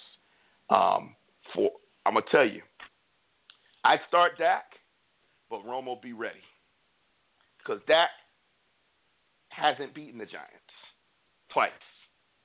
And while I agree it's hard to beat a team three times in one season, Dak's a rookie who has not beaten this team yet. It's in his mind. It's in his head. Not saying he can't do it. I'm saying Romo. You know, I may throw Romo a few extra reps this that week. You know, I I I I I, I got Romo ready to go because if it gets into the second half and we're not, you know, doing what we've done most of the year, I may make a move because one, we saw what Tony did in that one series, so I don't see any rust. And two, we know he can beat the Giants. And I'm sorry, I agree it's Dak's job. I absolutely agree with him. But this team trying to win a Super Bowl. And if you go out for first half and it's 17 to 7 Giants, you know, 17 to 3 Giants. And and you know the the offense is stuttering. They ain't getting it done. Man, for me, I'm sorry, Dak, bringing Tony in, man. We trying to win a Super Bowl. I'll deal with you later. I'll deal with you Monday. I'll deal, you know, you know. Hopefully we can have. Hopefully on Monday's press conference, I will have to ask the question of who my starter is next week, because right now you ain't getting it done, and there is no tomorrow. See, this ain't the regular season. It's playoffs. It's one and done. And I and and, and I'm gonna say this: we saw Bill Belichick pretty much do the same thing. You know, we saw we saw Tom Brady went out playoffs. Bledsoe came in, won the game. Now Brady wasn't pulled, but he was out. Bledsoe came in, but who started the next game? Brady. Belichick said, I still think Brady gives us our best chance. So I ain't worried about you know, what happens after, you know, hey, you give Dak, hey, okay, give Dak back the job. It's his job. But for that game against the Giants in particular, man, I got Tony Romo ready to go. That's the only thing that changed for me. I was shocked at how well he played. I was shocked because I really thought, you know, eh, hey, throw a couple passes, hand off, one or two series, maybe get a field goal out of it, and they'll get him out of there. This dude went downfield. He went aggressive, and when they talked to him and asked him about, there was a there was a rationale for it. The man, he's still the better quarterback. I'm sorry, I have people that don't agree with me, but he is the better quarterback. I've been putting it out there right now. I agree with Dak. Earn the job. It's his job. But I'm sorry, Tony's the better quarterback. And that one drive reinforced it to me. Yeah. Was that? I say, yeah, I, that that that's something I've been stating from the beginning. That that hasn't changed. Changed with me. It's just that when you're winning, how do you change? right. How you do Right. that That's the point. taking out. Yeah. Right. Yeah. When you say I- better, I- it's like how much better? We're talking about like really finite type, you know, stuff like a hair. You know, like Dak's just been so damn good. I don't. I don't Dak think has it's by Dak hair. has been. I- I don't think it's by hair either. Dak has been winning, and Dak doesn't turn the ball over, which has produced wins, and I can't knock that. Dak, Dak, you know, but Dak. Here, here's the Dak advantage: doesn't turn the ball over, and he's mobile. Read option. Romo has every other advantage though. He knows the scheme. He know, you know. I mean, if if you watch the games, and, and there's certain things that you can see even on that one drive. You know that that that first pass to Williams, he saw what was going on. He saw that they were going to come at him. You know, and he and he and he he, he changed the protection around and knew he had Williams one on one. You don't see Dak doing that. Now, granted, over the last couple weeks, Dak has opened it up just a little bit. He's opened it up. He's starting to open it up, but he's not there yet, and he'll get there. I believe he will get there, but he ain't there just yet. Not like Tony. And he shouldn't be. He's a rookie. Tony's been playing 10, 12 years. So, you know, I give the guy a break. But I'm just saying, my main point is this. We trying to win a Super Bowl. I'll worry about your feelings later. We're trying to win a Super Bowl. And if you go in and lay an egg in the first half against the Giants, I may very well have to make that move. Question is, will Jason Garrett have the balls to if that is the case? That's the question, and we'll, we'll have to wait and see. Anyway, all right. I was just curious what you guys thought about that. Uh, let's take a look at some of these games, man. We got we got we got we got some uh, we got some wild card games this weekend, and um, let's see. I'm looking at the schedule here, and we've got let's see on Saturday. Uh, looks like you play Saturday, right, K Star? uh, we play Yeah. Sunday at one. Oh, it's Sunday at one. No, you guys play Saturday. No, we we we play we play Your Sunday at one. bro. Yeah, they play they play Sunday at one against the Dolphins. I'm Are looking you at it. sure? Oh, it's yeah, yeah. I see it now. Sunday at Does, one. does that seem like okay. something I wouldn't be so sure about? I mean, damn, you guys you guys call me a homer, and I can't even get credit for knowing my team's schedule games. We have to we have No, to check no, you, no. dog. Because I mean, first of all, you got the best, the best of the best three in, in the league, and, and now we don't even, you know, you might not know what day your team on. We we have to Oh, we, we, have got to the check best with you, football man. day too. We got Sunday, baby. You know, you know what's what's really what's really interesting is when you look at the AFC and you look at Brady and you look at Ben, right? Um, I mean, and this is you know, uh, it's almost setting up very nicely. I mean, Alex Smith is a good he's a good quarterback, but he's not a great quarterback. But you know, man, K Star, you just let me just say this, man.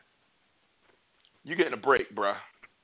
because the guy that you know, I mean, Matt Moore is okay. We had him in Dallas.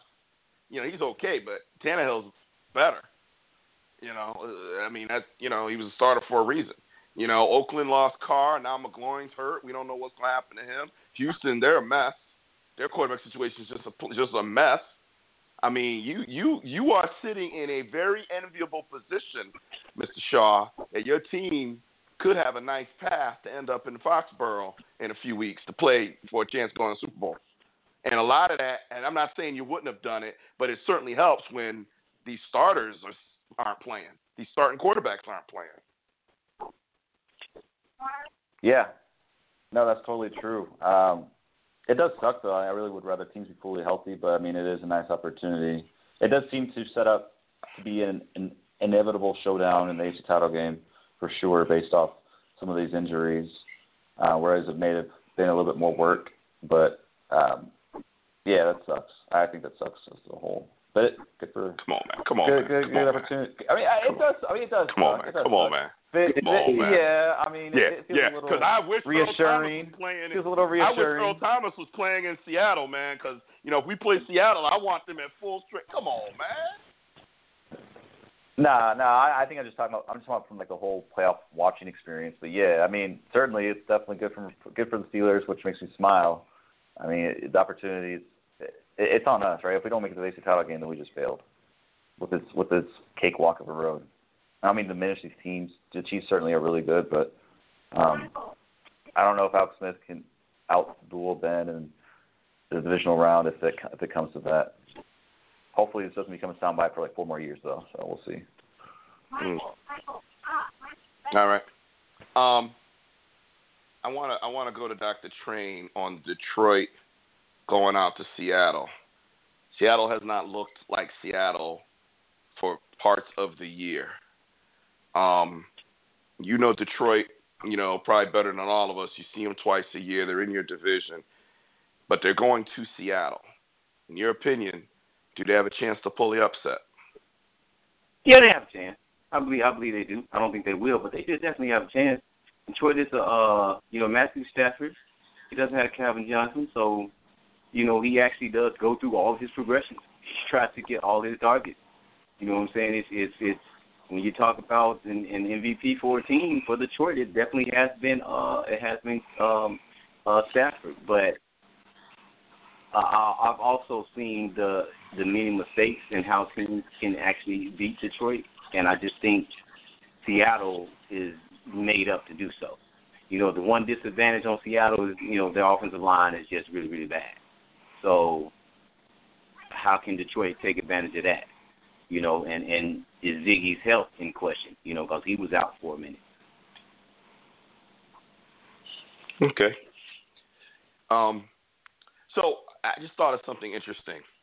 So I want I want to hear a debate. I, I'm always debating. I want to hear one. Okay. So here, here's what I'd like. Here's what I'd like us to do for the fans. Um, I got I got Train with Green Bay, and I got JB with the Giants. Okay. Now I'm not asking who you really believe is going to win. I'm saying make the case that your team, Jay with the Giants, NFC East, K, uh, I'm sorry, Train with the Packers. Obviously in the You North. really want me to Okay. be on the spot of the Packers? Though? What are you asking? Well, hey man, I'm I'm putting you both through some hurt, but one of them's gonna win. Dope enough, man. We well, both just some switch pain. us up or something, bro. Make, make me Man, want I if I got to endure the G man, you got to endure the Packers, bro. This is hurting No, I like that. You guys, Hey, listen, you guys are the why I say Giants switch us and the. Packers better than, 'Cause I'm than one another the team, would. man, so- Yo, Hey, Trey, in the the Trey, words you know of the my man Bernie Mac, you, you, this you something know the better. Packers, man. Train, train. I know you hate it. To be play the devil's advocate. You you know the Packers through and through. Same thing with brother Jay. He knows the Giants through and through. All right, let's Good go. one. Let's go. Let's go. All right. Who wants to go I first? I'll let Uh, go first. Yeah, I'm gonna wait. I'll go first. All right, man, this is gonna hurt me. Okay, here we go with the Giants. You you got a team that's obviously hot and they're and they're on fire at the right time. You've got Eli Manning who has made it through the regular season, even though he's put up pedestrian-like numbers. His his money is made in the postseason, and that's what we're coming down to the postseason. You've got the defense obviously playing the way they had expected them to play with all the money they invested on that side of the ball. It really doesn't matter for me where they play, even though granted the Packers are hot, they ran they able to get into the playoffs and win the division. It still boils down to crunch time. And although Aaron Rodgers is the man of all men, and, and I get all of that, um, he still doesn't have two Super Bowl rings like Eli. I think the pedigree of Eli Manning combined with that defense is going to be enough to knock the Packers off. Okay. Dr. Train. So, uh, first I'm gonna start with uh, the Packers pass rush. You know what I'm saying? The reason why I'm starting with the Packers pass rush is because they're playing against a team whose offensive line hasn't been able to uh, hasn't been able to block all well this season. So I think that is a huge weakness for for the the uh, for the Giants going in, going up against Matthews and going up against Peppers. And trust me, Peppers definitely knows how to return the return the form when when needed. Uh, second, man, Aaron Rodgers has been playing lights out down the stretch. It's it's kind of sickening, but seriously, he's been playing lights out. You know, he's he, he's a little underrated according to he's a little overrated according to K Star, but you know he's still been playing lights out, even though he's four horsemen. So, you know, you will see him go to work at home. And how they found a running back in Ty Montgomery, man, give it to the coaching staff for being able being able to do that. Give it up to the coaching staff for being able to do that. So I mean, they they look and they play well at home. It's in the cold. They look very strong. But of course, New York is used to playing in the cold also. Uh, but at home, Aaron Rodgers playing lights out, going up against a weak uh, defensive line. Uh, their, their only the only question is how will that how will will that secondary hold up against guarding uh guarding OBJ. against uh, OBJ. And and that's where my argument kicks up a notch because you have to figure out how many folks are you going to put on him. One, two, three. You're going to do cover two and someone cover over the top. Or you don't forget, is, is Victor Cruz still playing? I think he Jay, is. I, I, I say Okay. you put enough people. I say you put enough people long enough to get the pass rush into Eli Manning, which doesn't take very long. All you got to do is quick slants. OBJ has shown that he can play in the slot, quick slant, three step drop, get rid of the ball. He got it for a touchdown, 75 yards. We've Chuck- seen that happen three times during chuck the him year. with a corner, chuck him with a corner with a safety over the top, with over the top. As long as you can, as long as you can pass rush him with no more than four or maybe five, drop a linebacker in the middle. You're not getting that slant that quick.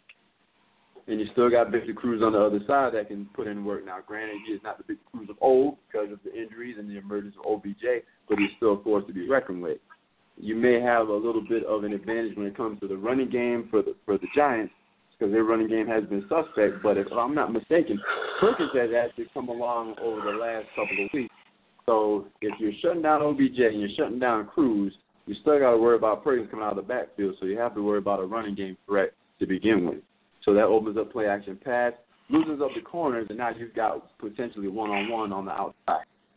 And any team that guards the Giants, man, they're going to be pass first anyway. You know, so you- you're going you're going to look for the pass before you look for the run. And for a team, yeah, he, he's come on he's come on as of late, but it's it's still a question mark because it's playoff time.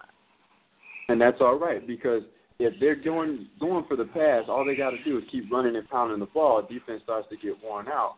That gives the Giants defense a chance to really recoup and get that pass rush going. So you still got in, in Giants, like I said, all that money they put on the other side of the ball, getting not just good players but players that fit that particular scheme that they're looking for, has made a world of difference. That's why this team didn't collapse during the second half this year like we've seen them collapse in other years. I think that defense has really kicked up an extra notch or two. Is going to be the difference maker in this one. We have to see. You got a lot a lot of if in that run game. You're starting to get a little drunk. It's all right. So, so uh, K-Star. K-Star, who do you think? Uh, who do you think won? I think Train won. You know, um, talking about the pass rush, real, you know, versus the Giants, and just the fact that they're going to be prepared for the pass regardless. Um, yeah, I would, I would go with Train's argument. Yeah, I, I, I, I well, surprisingly, I, I thought JB made a stronger argument. Actually, had me rethinking my pick. Um, you know, I think that this is probably, you know, this is a game. I mean, obviously, you know, K Star will be looking forward to the Steeler game, but this is a game I'm looking forward to the most. Um, Oh yeah, me too. You've got two, probably do it again. two, two, two teams that have been known to get hot at this time of the year, playing each other. Um, uh, I, I think one challenge is going to be that overall, over the last several weeks, um, for the most part, the Giants' offense has struggled, and so if Green Bay in you know the cold weather of Lambeau Field can be productive against the Giants defense, could be a long day for the Giants. Because I don't know that the Giants Giants don't want to get in a shootout. I I know they have weapons, but points wise, those weapons have not produced points. So they don't want to get in a shootout. So I think that's really what it's going to boil down to. And they don't have, you know, yeah, that, that guy. Uh, I think you're right. I think his name is Perkins. Has done, you know, he's he's, he's shown shown something, but they don't have a Zeke or a Bell or you know they don't have a bell cow running back back there where they can keep the ball away from Green Bay. Um, I just I personally think it's going to be a long day for New York. Um, and don't get me wrong, you know, I, of the two teams, I think I'd rather play the Giants. To be totally honest with you, came down to if I had a choice with the Cowboys. Uh, even though we beat Mr. Rogers earlier this year, but the way he's been playing over the last several weeks, man, I don't know if I want to see him. I think I'd rather see the Giants, but I just I can't see them with what I've seen from both teams, I don't. I personally don't see New York going into Green Bay and winning this game. I just don't see them doing it. K Star, you agree? Disagree? So this is an awesome matchup, and you know, despite even the the Super Bowl pedigree both quarterbacks have, and the fact that they played each other in the past, I think what makes it really good is that it's team strength, um, kind of versus team strength. The Packers, the Packers uh, passing offense, you know, is the key to their, you know, overall offensive success this season. Whereas the Giants' pass defense has been theirs. And then on the other side, it's the Giants' pass. You know, the only offense they have is the receivers, and actually, I think that's where they might have a slight edge on Green Bay. Um, you know, at first I thought Green Bay, but when I look at it a little more, this is a pretty good stat. Green Bay gives up more receiving yards to the receiver position than any uh, team in the NFL. Well, when you look at the Giants, their strength of their offense is the Odell Beckham's and Sterling Shepard's and Victor Cruz's of the world, which I think gives them hope uh, to maybe outdo their usual offensive output on a per game basis. So, and I and I do think that Aaron Rodgers, as terrific he's been, might struggle a bit against this Giants defense because they they have been top notch, and they do have Janoris Jenkins back, and we all know the names. Um, so I, actually, I, I do think I like the Giants in a in an upset to, to pull this one off, just because of, of the strength for strength thing, and the Giants have a slight slight edge in that area. Okay. Um, now I asked JB and Train to take some position, but now I'm gonna ask you guys for your pick on this game. We're not gonna pick all the games because don't really care. But on this game, I'm I'm interested. Um, you know, what's your pick? Train. Um, man, for the Giants. My pick is the Giants, honestly. Okay. You, two for why. the Giants. Sure. I would say honestly why um Green Bay secondary. Um I think they will struggle to um to keep OBJ in check. Uh I saw uh the other guy Sterling come on late in the season and looks really well. Uh I think that pass rush is capable of getting to Aaron Rodgers. And you could say probably the same goes for goes for Green Bay, but I just I just think the Giants will will pull it out. Okay. Real, real quick to piggyback that, the one thing about sorry, real quick, the one thing about the Packers is that they rely a lot on blitzing, and I think that it's hard to do that against the Giants with OBJ on the outside. I know you can rotate safety, but like Train said, you know, you got Sterling Shepard, and I think that the Packers had a lot of injuries in the secondary. If I remember correctly, uh, they had like four safeties or something at one point, so it's gonna be tough for them to to match up. Okay. JB, who are you picking? Yeah, it's funny how Train and I flip flop because I'm actually thinking the Packers are going to win this one. Um, Aaron Rodgers at home and he's 18, 18 touchdowns and zero interceptions over the last six weeks, and then they're playing at home also.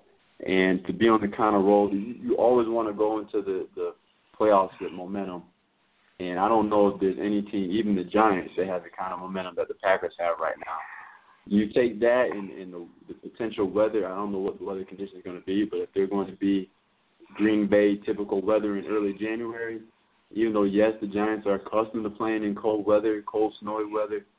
Uh, just Aaron seems to pick it up a notch, even though he's out of California. Uh, he just seems to pick it up a notch playing in cold weather, especially at home. So uh, he he is by far and away the difference maker for the Packers. So that's why I would go with the Packers. Yeah, I, and I, you know, I agree with I agree with JB. I've got to go with the Packers, and it is largely because of what I've seen from Aaron Rodgers. Although I'm a little, I, I you know, here I go. But the the press talking about how he predicted six games. He didn't predict it. He said I could see us winning, running the table. He didn't say we're going to run the table, but he said I could see us doing it. There's a difference. So, you know, but that said, they did run the table. He's playing, um, you know, last six games. You know, I'd say he's probably playing a higher level than anybody in the NFL.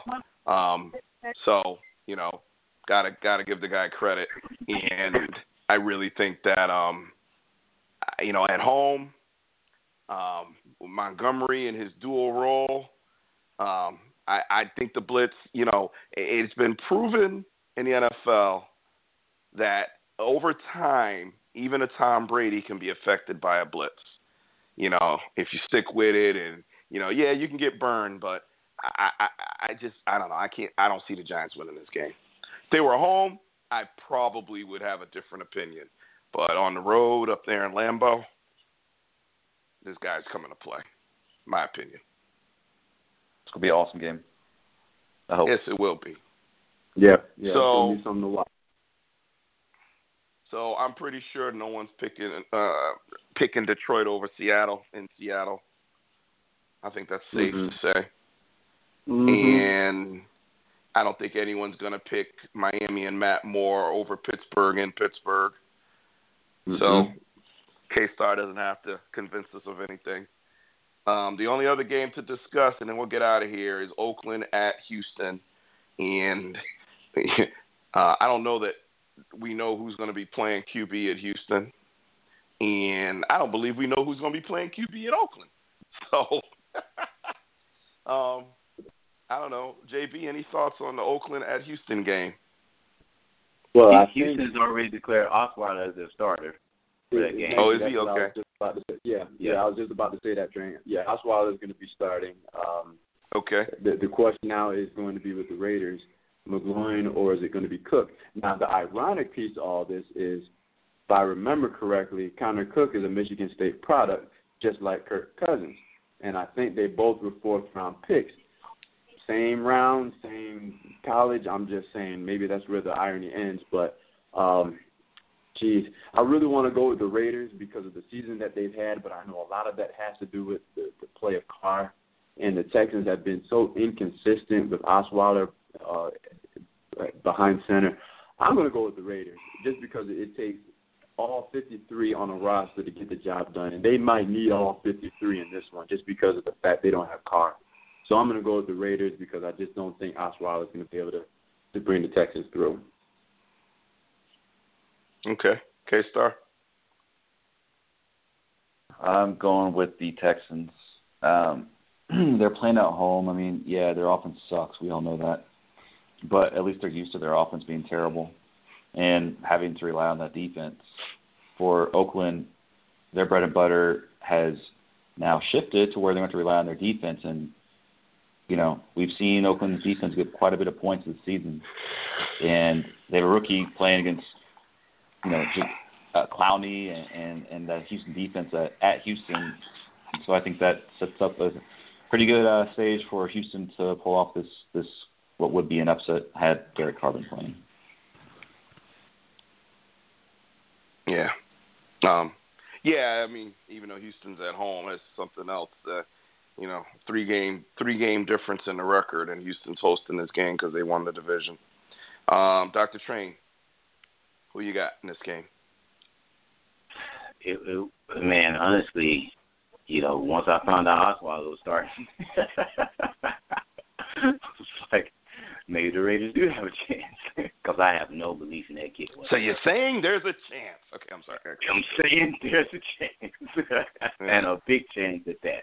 I really do. I don't think this is shoe in for for for Houston, especially with Osweiler at quarterback. I just don't. There's nothing that makes me believe in that brother. I mean, he took a wide receiver who had 1,400 yards under four different starting quarterbacks and couldn't even get him a G for the season. Come on, man. Mm. You had DeAndre Hopkins. This is downright disrespect. Yes, sir. So um, on this one, man, I, I think I'm I'm just gonna roll. I'm just gonna roll with the successful team, and I'm gonna roll with Oakland. Yeah, um, I'm I'm gonna I'm gonna go with the majority here. I'm gonna go with Oakland. Um, and it's it's you know I don't think there's many teams that you know Oakland. I mean their their last game they didn't look very good, and um, I don't think there's many teams. I don't know that there's any other team in the playoffs that they can beat at this point. Maybe a Miami.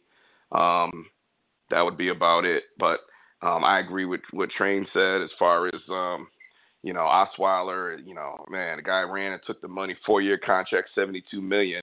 Hey, God bless him. But um, you know, I, I, I, yeah, I see it scrolling on. I have ES or uh, NFL Network on, so Savage will be the backup. Uh, Connor Cook, uh, Oakland, uh, Matt McGloin not likely to be ready. And Cook, you're right, Jay. He was a fourth rounder. I, I remember that. So um, I, I'm going to go with the Raiders. I just think overall they're the better team. Um, these guys have, you know, they, they you know, 12 wins is, is, is, a, is a great accomplishment for that team. Um, and you know, while it's have their leader, um, sometimes you know, if you can get a guy in that's serviceable, you can get a win. And I think this is the one that they can they can win. I don't think it's going to go beyond this because I, I don't, you know, they're not going to beat, you know, they're not going to beat New England, they're not going to beat Kansas City, they're not going to beat Pittsburgh. So I think it ends here, unfortunately. And I say unfortunately because you know it would have been it would have been interesting to see how far they could have gone with with uh, Derek Carr at the helm. It would have been very interesting to see, but um, without him there, yeah, nah, nah. So, but I do pick him to win over Houston. So, um, and uh, one last question. Just, hey, just just one one real quick piggyback on Houston. Interesting to see what happens in the off season after this season you know, completes for Texans. There's talk, and I'm not sure if anybody's heard of this, but there's talk of O'Brien and the Texans parting ways after the season's over. So that may happen more sooner than later, but just a little tidbit to see what may happen with um with those two. Yeah, we'll see. We'll see. Um, we didn't get into the coaching carousel because I really wanted to get into the playoffs and stuff, but um, uh, Chip Kelly did get fired. We called it. Um, Kubiak stepped down. Didn't see that coming, but that was for health reasons. Uh, McCoy got fired. I believe JB predicted that one. Um, so I mean, you know, it really hasn't been any surprises yet, but you know, we'll see. We'll see. Still early. Um, it's still early. Um, last question, just because I can, and then we're gonna get on out of here. Uh, let me ask K Star because K Star is a hater. Um, Jason Garrett, Coach of the Year, yes or no? Nah. That doesn't make me a hater. I just think it has to be Belichick. Belichick. Yeah, man. The uh, Brady was out for four games, and they were winning games with their third string quarterback, and they're the top seed in the AFC. So I mean, they're one of the best teams this season. They did it without their star player for the first four games. That's a quarter of the season. I think that's pretty damn impressive. I can't remember the guys yeah, but, actually they're winning games with. Yeah. So the fact that the Cowboys were four and twelve last year, nine game improvement over this year with two rookies and a, and a, and a no name defense that actually is a top five uh, scoring defense. You still give it to Belichick. Here's what I would do. I would, if there was a comeback coach of the year, it'd be Jason Garrett's. The coach of the year. Yeah, comeback. yeah, but you say, hey, hey, hey, hey. I'm just saying. I mean, it's hard to argue against Belichick, right? I mean, it's very easy to argue against Belichick. It's, I just gave the argument. Team, a team that went from four and twelve to thirteen, and they're thirteen and three because they didn't play the last game. Patriots had to play the last game. Let's let's not get it twisted that they had to play that last game to secure their their uh, number one seed. Dallas had that all locked up like a week and a half ago. So they rest. They didn't play that last game. So I want to hear well, 14 and 2, 13 and 3. Well, they didn't play the last game. You know, we we saw we saw what they did. Okay, nine game turnaround, two rookies. Okay, um, you know, arguably both MVP candidates. Definitely Zeke. I would say Dak is too, but you know the media is not giving Dak enough love in my opinion. But I think he should be an MVP candidate. And man, the way that defense is, has played, you know, I just to me it's, it's hands down Jason Garrett, hands down. Um, Train, what do you think?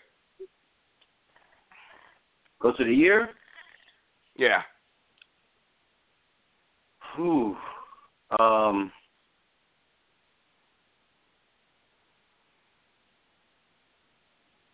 I like uh Del Rio. Mm, that's reasonable.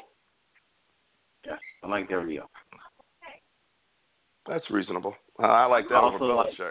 Yeah, I like I like Del Rio. I like Garrett, and um, yeah, I, between Del Rio, Del Rio, and, and Jason Garrett to me. Yeah, yeah. I mean, I think I think I Belichick, think you have Belichick to. is so good.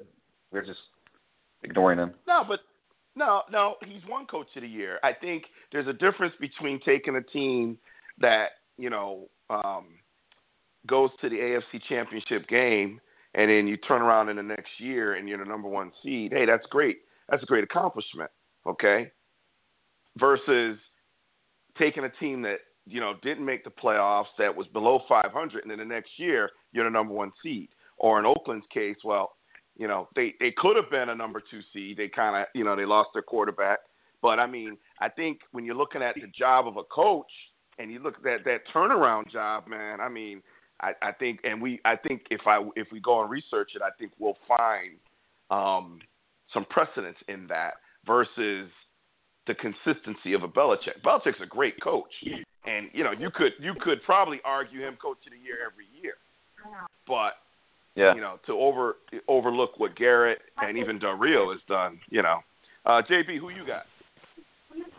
Well, well, to me, I think this one's a hands down it's Garrett. But uh, to to avoid the obvious, uh, I'm with Train. Um, if for whatever reason Garrett doesn't get it, I would definitely go with Del Rio. The guy's a hell of a coach. He got a raw deal when he was in Jacksonville. I thought he should have stayed there. Um, but that's neither here nor there. I think he's done a great turnaround with the Ra- with the Raiders. If not for the fact that Carr went down with the injury, they may have won that that final game and been the uh, AFC West champ. So I think Garrett will, will be number one and get get the uh, coach of the year. But I think Del Rio will be a uh, number two, a strong number two. Yeah, I think if Garrett doesn't get um, coach of the year this year, he'll never get it. It's as simple as that. If he doesn't get it this year, he he will never get it. This is his year Yeah, to that's win probably to true. me. You know, and, and if I he agree don't with get it that. this year, it ain't gonna happen. You know, it, you forget it because there you cannot do. You know, what are you gonna do? Come back next year and go twelve and four? The the people are gonna say, well, look at the team you had, right? So Yeah. you know, this would have to be the year for him to get it. If it doesn't, if he doesn't get, and no disrespect to Jack Del Rio, I think he's a worthy candidate. But I just think what Dallas was able to do this year and the dominance they had, even Stephen A. Smith said it. Even he said, you know, most of the game, you know, the consistency they had in this year, just from bringing in, pretty much bringing in these two rookies. You know, I, I gotta give, I got, I gotta see my guy get it this year.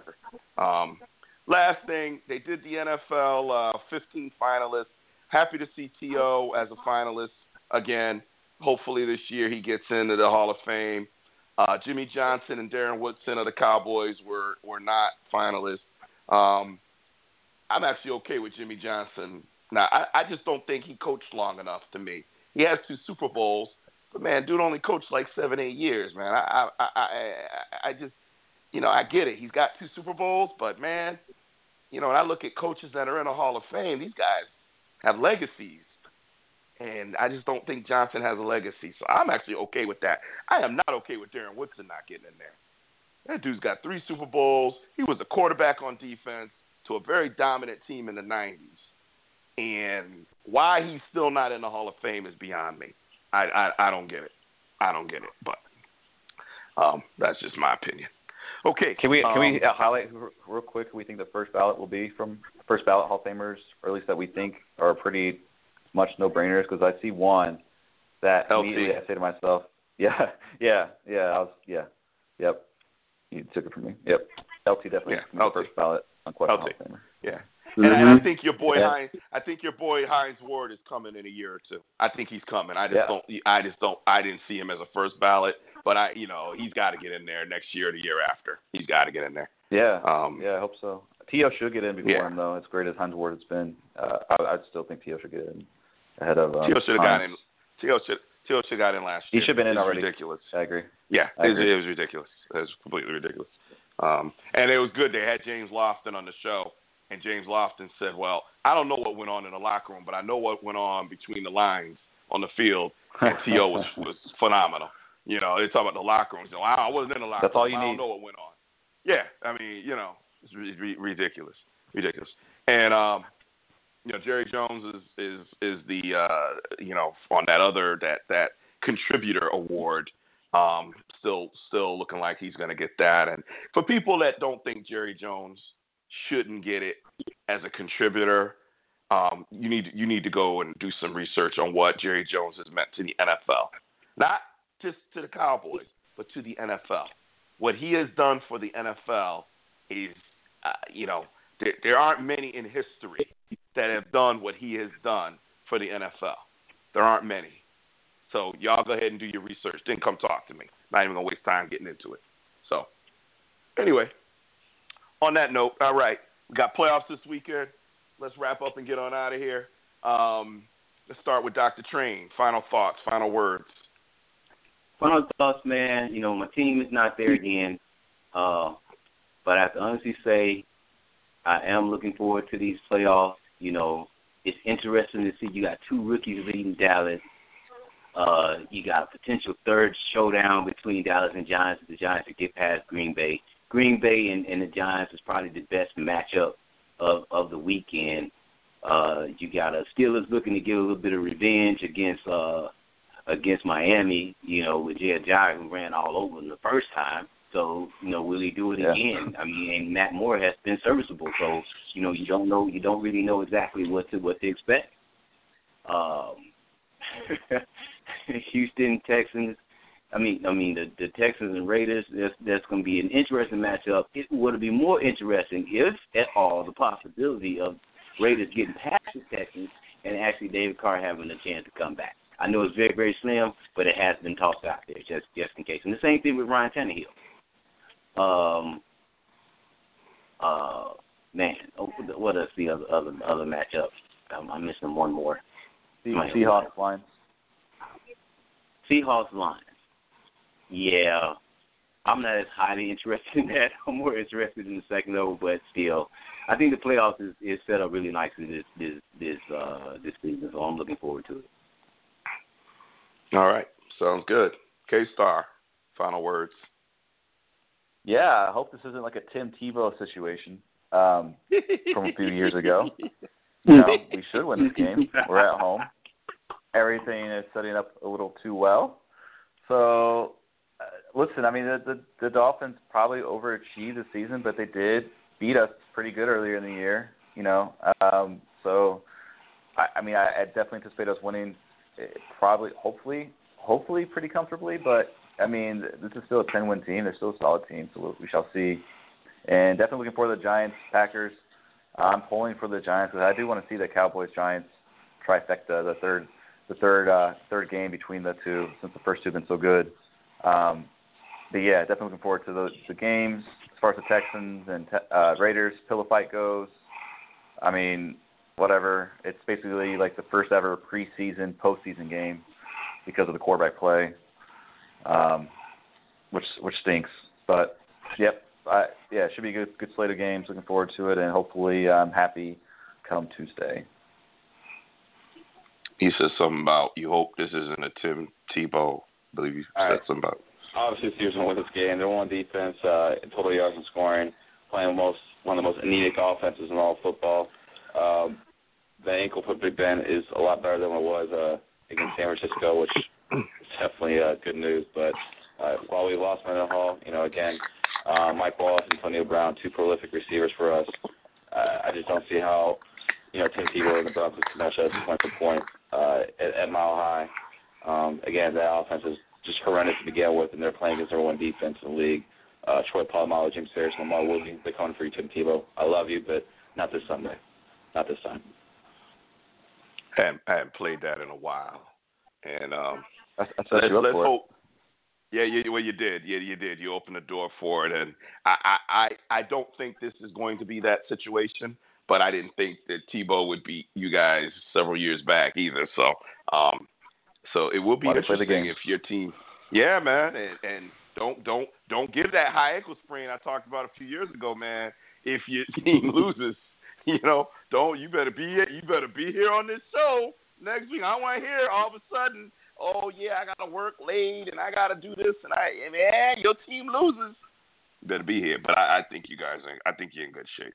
Um, I, I do. Um, JB. Did I just have deja vu? word. Jesus. What's that? It is. So that was like vu, deja vu, man. It really is. It I really I is. heard those same exact back- words before. backup quarterback too. Got playing against the backup quarterback. Uh, But you're home this time. I believe that game was in Yep, Denver, yep. wasn't it? it was. Okay, so It you're was. home this time. So that is one Yeah. notable difference. So okay. Yep. All right. Uh, JB, final words. Hey, K Star, I hope you didn't give your team the KOD, man. We'll see though. Ooh wee. Uh, final words. Well, the the playoffs are here. This is what we've all been waiting for. This is what we've anticipated. There's going to be a surprise or two. I just don't know where, but look forward to it. Just looking forward to seeing teams elevate their game and uh, make that final push to uh, to Texas for the for the Super Bowl 51. So great matchups. Really looking forward to being able to break it down come Tuesday. All right. Sounds good, gentlemen. Well, thank you. Um, and really, I don't have anything else to add. Um, I think we've we've covered everything tonight, and I will just, as I mute everybody, I will um, I will just say that this is, you know, um, we're in 2017. Um, you know, the football season is over. Uh, the regular season is over. We are now in the playoffs. It really is. You know, they say Christmas, it's the most wonderful time. No, the playoffs, especially if your team is in it, is the most wonderful time of the year.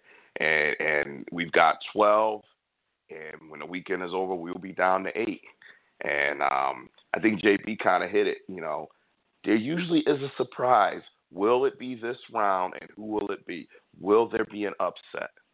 We don't know, but we will be watching. So for Dr. Train, for JB, and for K Star, thanks for listening to the Madden Voice. Enjoy the games this weekend. We'll see you back here uh, next Tuesday night. Uh, Happy New Year to everybody. And hey, this weekend, one uh, uh, uh, win and you move on, lose and you go home. Who will be one and done? It will be settled, like all feuds are settled on the field. Good night, everybody. It